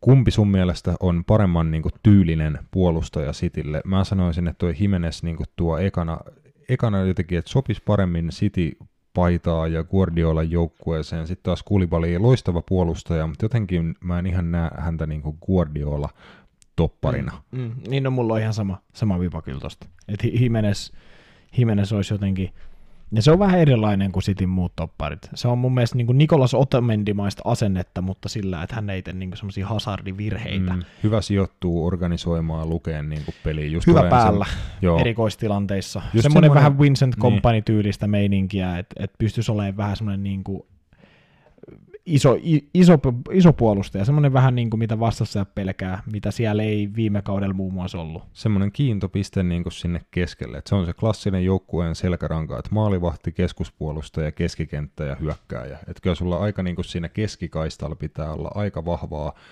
tekemistä, ja just Cityn toppareista ei ehkä viime kaudella sitä löytynyt, että ne molemmat oli vähän semmoisia niin peesaavia toppareita, mutta nyt olisi semmoinen niin johtotoppari ja mm. semmoinen niin kuin kiintopiste Cityn puolustukselle, mikä olisi just sitä, mitä se nyt on huutanut tässä jo jonkin aikaa. Kyllä, just näin. Mutta joo, mielenkiintoista edelleenkin tiuk- tiukkenee tota mestar- mestaruustaisto ja odotusarvo tälle valioliigakaudelle. Aika kattava setti valioliigasta. Mä en edes oikeasti uskalla veikata, että kauan, kauan tähän meni. Jos nuo siirtojutut lasketaan mukaan, niin meillä meni tunti 20 minuuttia tähän ei se mitään. Ö, otetaan pieni, pieni breikki, sitten käydään katsomaan, tota, ö, minkälaisia kurinpito-toimenpiteitä tuli ö, PSGn ja Marseille välillä nähdystä vapa- vapaa-ottelumatsista, ja sitten käydään vielä kurkistamassa La Ligaan, Bundesligaa ja Serie Ahan lyhyesti. Hei tuomari, näitkö sä? Se tuli napit edellä. Vittu aina sama äijä. Ja mennään tosiaan käymään Ranskan liigassa lyhyesti. No mä nyt kerron, kerron vaan semmoista tota, uutista tässä, että kuusi pelaajaa sai tuosta ottelusta jo pelikieltoa sitten jäl- jälkikäteen. Amavi Mar- Marseillesta kolme ottelua, Neymar pari, Paredes pari ottelua, Benedetto yksi ottelu ja Di Maria Dimarialle ei ole vielä sit tuomioa tullut, häntä syytetään mahdollisesta tota, vastustajan, vastustajaa päin sylkemisestä. Aikamoisia tapahtumia. Mitä hittoa siellä äh, ranskalaisessa klassikossa tapahtuu? No ei, no pelillisesti ei hirveästi yhtään mitään. Että tota, aika huono ottelu. Öö, no eipä siellä. Siellä tota, tunteet vähän, vähän kuume, kuumeni tota, Paredesilla ensin ja oliko Amaavilla ja sitten Leivin Kursava päätti laittaa nyrkkeilyhanska käteen ja vähän, vähän siellä tota, antaa kyytiä sitten. Eipä siellä. Rasismikeissihän tästä saatiin aikaa, että siellä oli Alvaro Gonzalez ilmeisesti ollut Neymaria kohtaan jotain tota, antipatioita ja sitten tota, oli, oli ilmeisesti sana, sanan säilä vähän heilunut heilunut rasistiseen tahtiin. Tosta ei ole mitään todisteita, tosin tässä on vain niin sana sanaa vastaan mm. periaate tällä hetkellä menossa. Ja Di Maria kävi tosiaan sylkäseen sitten Gonzalesin naamalle ilmeisesti. Joo, Joo. jotain tällaista ja sitten Benedetto otti toisella, toisella keltaisella punaisen ja olisiko ollut niin, että tota, Paredeski olisi toisella keltaisella lentänyt ulos sitten. Ja Neymar itse asiassa taisi olla. Neymar lensi suoralla punaisella siitä tuota, takaraivon läpsyttelystä ilmeisesti ulos. Että. Mutta eipä siinä. Ää, lähti vähän käsistä. Jos, Juh, jos pitäisi suom- suomalaisin termein sanoa, niin vähän lähti käsistä. Läikky vähän yli. niin, v- vähän se meni, mutta, mutta tota, se nyt ei yllättänyt mua yhtään, että Neymar oli tämän kaiken keskipisteenä. Et yleensä jos PSG-ottelussa tuolla jotain painimista on, niin siellä on kyllä Neymar yleensä sit aina paikalla joko, joko sitten maassa Joo, uh, hän uhrina ei, tai sitten hän on siellä selvittelee asiaa. Joo, ja hän ei niinku kauheasti tunnu perääntyvän noissa tilanteissa, että on sen verran monesti joutuu niinku jonkinnäköiseksi targetiksi näissä ja tota, lait, antaa sitten kyllä takaisin, takaisin sit, kun tuntuu siltä, että tarvii. Et mitä hän sanoi tuosta, että ainoa asia, mitä hän katuu, että hän ei lyönnyt tota, Alvaro Gonzalesia naamaa. Joo. Et, Eihän. Et, niin kuin ilmeisesti tulistui niin kuin ihan huolella. Tiedän, mitä siinä on niin kuin takana. Toivottavasti homma saadaan selvitettyä, jos kentällä tosiaan rasistisesti huudellaan, niin siihen pitää aina, aina puuttua. Noin vaan niin kuin vaikeita juttuja, kun ei sitä välttämättä näe tai kuule kukaan siellä pelaajien kesken. Ja sitten jos niin kuin siitä seuraa sitä, että sitä aletaan niin kuin nyrkkeilee ja sylkee ja sun muuta, niin sitten siinä on 22 muutakin asiaa, mikä pitää selvittää sitten sen, mm. sen jälkeen, niin voi olla, että se varsinainen tota, rikos tai ongelma sitten jää niin kuin se, selvittämättä, koska tässä nyt on aika iso sirkus siitä synty. Joo, Joo. Mutta eihän, siis eihän tolleen saisi tapahtua, eihän toi niin kuin jalkapallomatsissa, niin noin, sai, noin saisi ikinä tapahtua ja ja näin, mutta ei siinä. En tiedä, oliko Neymar taas sitten vähän ehkä uhri, että se varjelta mentiin katsoa se hänen, hänen punainen tavallaan, että oliko siinä hyvä syy taas saada Neymar pihalle, pihalle koska näitä on ollut tuo Ranskassa ennen keskusteltu tästä aiheesta, että tavallaan tuomar, tuomarit myös herkästi, jos Neymar siellä rupeaa jotain rähisee, niin se on heti aina ulos suoraan, että vaikka ei aina välttämättä olisi niin aihetta, mutta ää, en mä tiedä, sanotaan, että ää, Mm, ei noin saisi vaan tapahtua. Se on, se on ehkä se mun teesi, että, että läikkyy liian pahasti, ja sen mukaiset pelikielot siitä myös tuli, että, että taisi olla Leivin Kursava sai kuusi ottelua, Di Maria, siitä juttu ei ole vielä päätetty, oliko Amaaville kolme vai kaksi, ja sitten näille Paredisille, Benedetolle ja Neymarille tuli kaksi. Et, et, joo. Mutta, tota, mutta joo, kyllähän siinä, siinä vähän tota, meni vihkoon. Mm. Jatketaan siitä sirkuksesta eteenpäin. Mä en edes jaksa tarkistaa, mitä tota, League, League Onein, tai League Anin sarjataulukkoon kuuluu, eiköhän siellä kohta taas PSG kär, kärkipaikalla keiku. Ehkä meidän joskus pitäisi vähän antaa tota, arvostusta myös ranskalaiselle jalkapallolle. Se on vaan niin vaik- vaikea liiga jotenkin seurata ja rea- reagoida si- siihen, että musta tuntuu, että ne on yleensä just näitä että Neymar sekoili jotain, on se, mitä mä niin kuin, tota, saan korviin niin, Niin. Ranskan liigasta. Joo, no joo. Ehkä me, ehkä me jossain jaksossa tarkastellaan Ranskan liigaa vähän tarkemmin. Tsigalin ainakin yhtä aika lupaavan olosta pelaaja Re- Rennesistä, mikä oli Kam- Kamavinga, Joo, no On- se on ihan hyvä, hyvä kaveri, joo. 2002 syntynyt seppä, joka tosiaan oli kyllä niinku sen oloinen, että niinku aloin heti katsoa, että onko niinku seuraava jäbä, josta maksellaan jotain satoja miljoonia tai jotain. Että oli Niin, kyllä. hurjan oloinen pot- potentiaali, mutta saa Oo. nähdä. Eikö se päässyt jo maajoukkuepelejäkin Joo, pelaa? pelas, teki debyytin tuossa. Joo. Oliko viime maajoukkuetauko? Taisi olla, joo. Jatketaan sitten Espanjan kentillä. Sielläkin tosiaan sarjakausi käynnisty. Ei mitään hulvatonta, että tota, kuusi joukkuetta kokonaisuudessaan ei, ei pelannut tuolla avauskierroksella vielä. Real Madrid pelaa sitten viikonloppuna. Barcelona pelaa vasta harjoitus, harjoituskautta, että heillä on mikä helvetin, Joao Camber Trophy. mikä se, mikä se on. Se on Joao Camber on mun mielestä on Barcelonan perustaja, niin se on hänen tota, kunni, kunnioitus. Niin. Onko tämä joku tämmöinen. Katalonian alueen kappi tai joku semmoinen? Siitä saa, bar, siitä saa aina voittaja niin semmoisen pystin Okei, okay, joo. ja, ja näin, mutta nyt pelaa CLC vastaan. Et yleensä Joo, joo. siellä on ollut aina, viime vuonna oli Arsenal ja Ah. siellä on ollut ulkomaalaisia, mutta nyt tämän ilmeisesti tämän koronan takia niin ei, Niin. ne ei ota sitä, kun ei saa matkustaa ulkomaille tai niin ei Joo. ota noita. Mutta Barcelona on saanut pikkasen lisää huiliaikaa. Huiliaikaa ja aloittaa vasta sit seuraavalla viikolla. Joo, näin mä käsitin, joo. Joo. Viikonlopun aikana vähän epäiltiin alkuun tota en, edellisen jakson ennakossa Valen, Valenssiaa, että minkälaista hommaa tulee tällä kaudella oleen.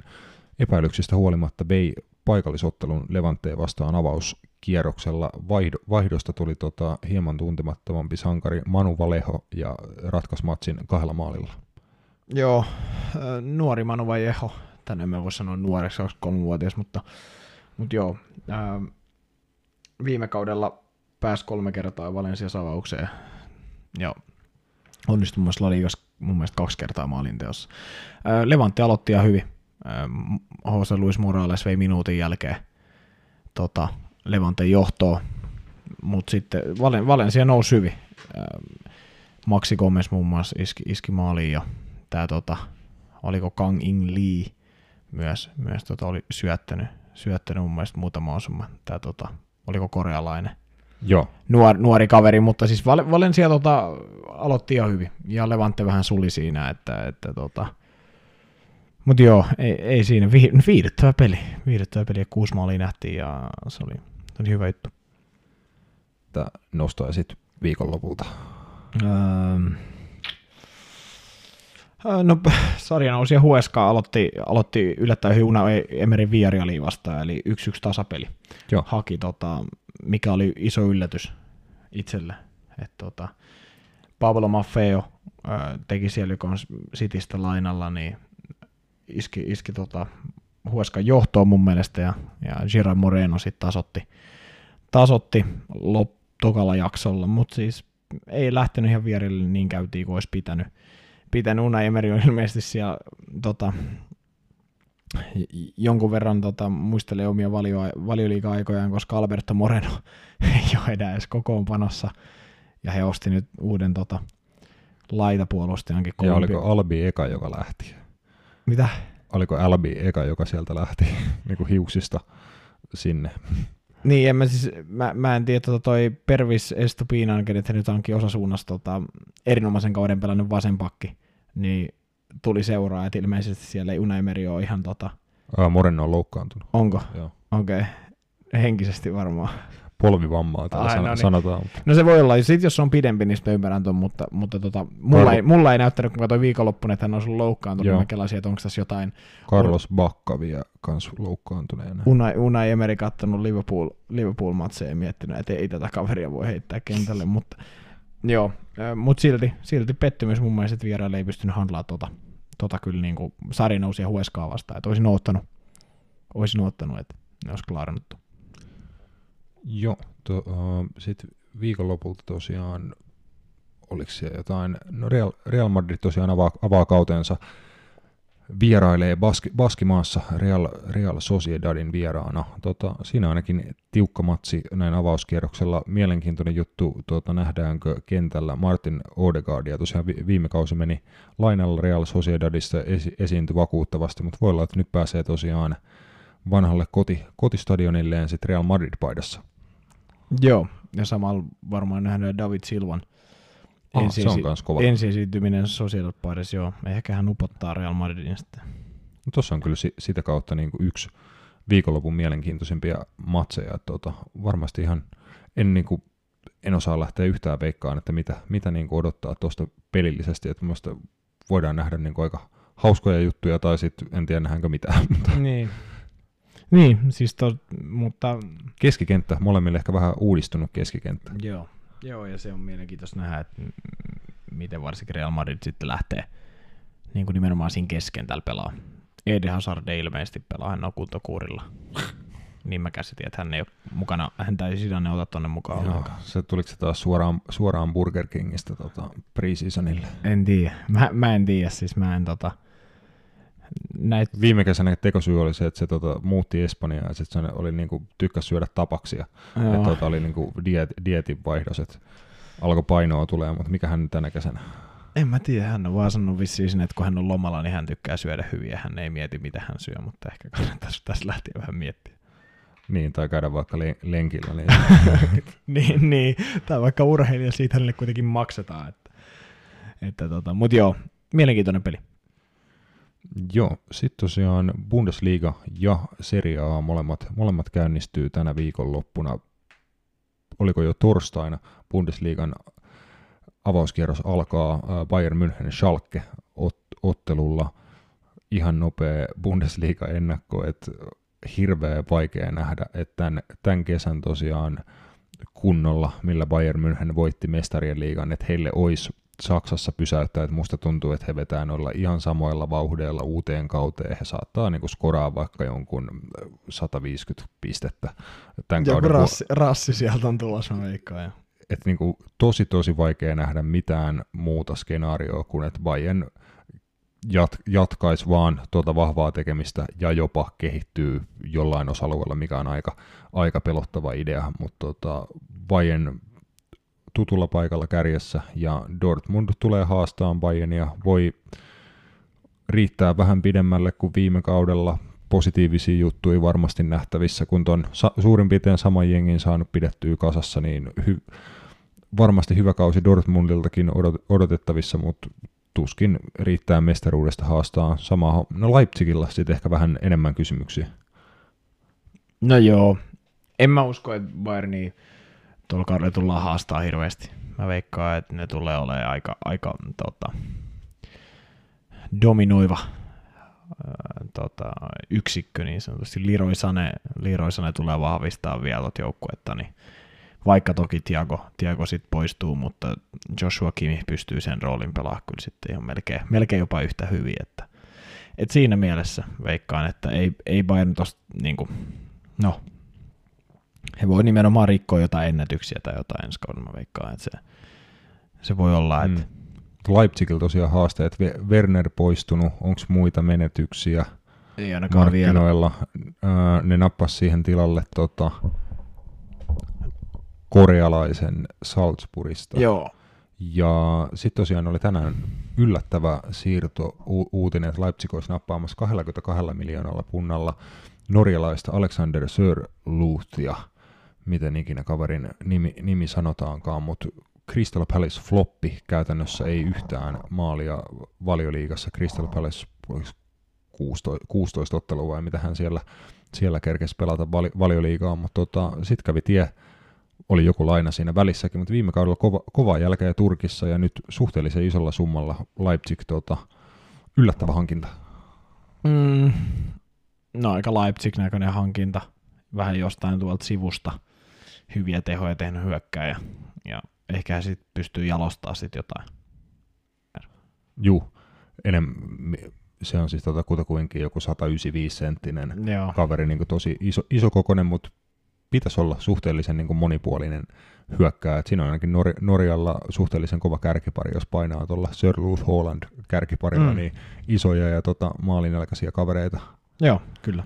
Ja näin otan nyt niin Pohjoismaa Angle tähän vielä pik- pikkasen mukaan, että se summa, minkä tota, Crystal Palace maksoi FC Midtjyllandille, tansk- tanskalaisseuralle, niin se nousi lopulta, oliko 13,8 miljoonaan puntaan, eli siinä täyttyy jotain tiettyjä, tiettyjä tota pykäliä Sörluthin es- esityksissä, siinä jäi jotain vielä täyttymättä, että jos hän olisi 25 matsin kohdalla ja 50 matsin kohdalla olisi sit tullut vielä mahdollisesti jopa yli kolme miljoonaa puntaa lisää siihen summaan. Ne pykälät ei ikinä täyttynyt, mutta komea siirtosumma, tota, mikä tuli Midjyllandilta pokattua, ja siinä aika hyvä osoitus, että miten isoja juttuja nuo pelaajamyynnit voi, voi olla, että tuossa on pohjoismaiselle seuralle kumminkin niin kuin aika, aika iso tota, lisäbudjetti. Mm, kyllä. Mieti, jos HJK tekisi 15 miljoonaa puntaa jollain pelaajamyynnillä. Niin, ehkä, ehkä tulevaisuudessa sitten. Siinä olisi niin kuin, tota, Suomen jalkapallon domi, dominointi joskin kymmeneksi vuodeksi eteenpäin. niin, no joo, no joo. Pitää paikkansa. Mutta ihan komeita summia ja hyvää, hyvää bisnestä pohjoismaalaisilta kanssa. Öö, ei Bundesliigasta hurjasti sen enempää, katsotaan sitten miten matsit alkaa menemään Serie Asta. Juventus hakee tota, hyökkääjää Gonzalo Higuain jatkomatkaa Amerikan maalle David Beckhamin Inter Miamiin. Luis Suarez on ollut hankkimassa Italian passia. Hänen vai- vaimoltansa sellainen tosiaan löytyy, mm. ja hän on koittanut sitten hankkia Italian kansalaisuutta, joka auttaisi tota hänen siirtoonsa Juventukseen, mutta se homma nyt on pikkasen ehkä jäissä. Alternatiivina Edin Tseko Roomasta, joka käynnistää sitten mahdollisesti sellaisen ketjureaktion, että Arkadius Milik siirtyisi Napolista Roomaan Tsekon paikkaajaksi, ja sitten oli vielä heitetty ilmo- ilmoille, että jos kaikki näistä jutuista on liian vaikeita, niin sitten Juve hommaa vaan Oliver Giroudi. niin, niin, niin. jotain tällaista. joo. Mutta eikö se ollut niin aika tota, kiva sotku? No, on siinä. Siinä on ainakin valinnanvaraa, mutta joo, saa nähdä, saa nähdä mitä tapahtuu Torinossa. Ei nyt mitään niin kevätkanoja taaskaan ole tullut ostaa Juventus, että aika ko- kokeneita seppiä tuonne hyökkäysosastolle hakee. Joo, kyllä. Öm, no, jos haluaa jotain seriaa ennakkoa heittää, niin Juventus tulee voittaa mestaruuden pelas ne kuin huonosti tai hyvin tahansa. Oike- no, hei, Ihanat lähtökohdat. no hei, about, se nähtiin jo viime kaudella, että Juventus oli oikeasti ihan surkea. Siis kun miettii heidän mestariliigakin juttuja ja noita, mutta he silti voitti mestaruuden niin suht ylivoimaisesti. Niin se on vaan, Antonio Conten Inter voi olla hyvä haaste ja se, ja se haastaa varmasti aina sinne, niin kuin puhutaan tammikuulle asti, mutta sitten se aina Entä jossain- Lazio? Mm, Vahvistukai tuon Sörluthin viime kauden joukkuekaverilla joku, joo, Verat Suht- Murigi, joo, kova laituri, 17 miljoonaa. hyökkäjä, kärki. Semmoinen Ah, okei. hirveä, kans joku kaksimetrinen. Miten vitussa ne pelaa kahdella sellaisella? No im, immobile ja sit sen immobile. tai että ne on pelannut viime kaudenkin sen Sörluthin kanssa sitten. niin, no en mä tiedä. Sit siellä on varmaan Siellä on pum, pumpattu tuota, on- pall- palloa laatikkoon. Kyllä, niin mä veikkaan. Mun mielestä se äh, Murigi on tämmönen iso, iso Kosovon maajoukkue kärki. Mörkö. Joo, se, hän on mun mielestä aika mörkö. Että tota, mut joo, en tiedä. En usko, että Lazio tulee haastaa. En vaan jaksa uskoa. Se vaatisi Immobilelta taas 35 maalin kautta ja en tiedä, että onko se mahdollista. Entäs uuden aikakauden AC Milan? Ei, lä- ei, Mm. läht- ei lähtenyt tota Rangnikin Red Bull-opeilla, vaan tota ajattelin, että vedetään mieluummin himaan päin ja siellä Paolo Maldinin johd- johdolla sit tota seuraa, seuraa johdetaan ja sama valmentaja sai jatkaa ja hommahan meni ihan hyvin, hyvin viime kaudella. En nyt muista ihan ulkoa, mitä se tonali tota Bresciasta. Mm, Brahim Diaz tuli Realista lainalle. Mm, Ja eipä se hirveästi muuta Slattanin jatkosopimus. Vo, tulee haastaa, mutta ei riitä.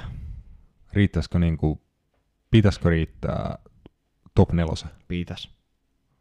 Ja varmaan riittääkin, uskoisin, että riittää. Hyvä, siitä Le- Leeville terveisiä. AC Milan pääsee mestarien liigaan.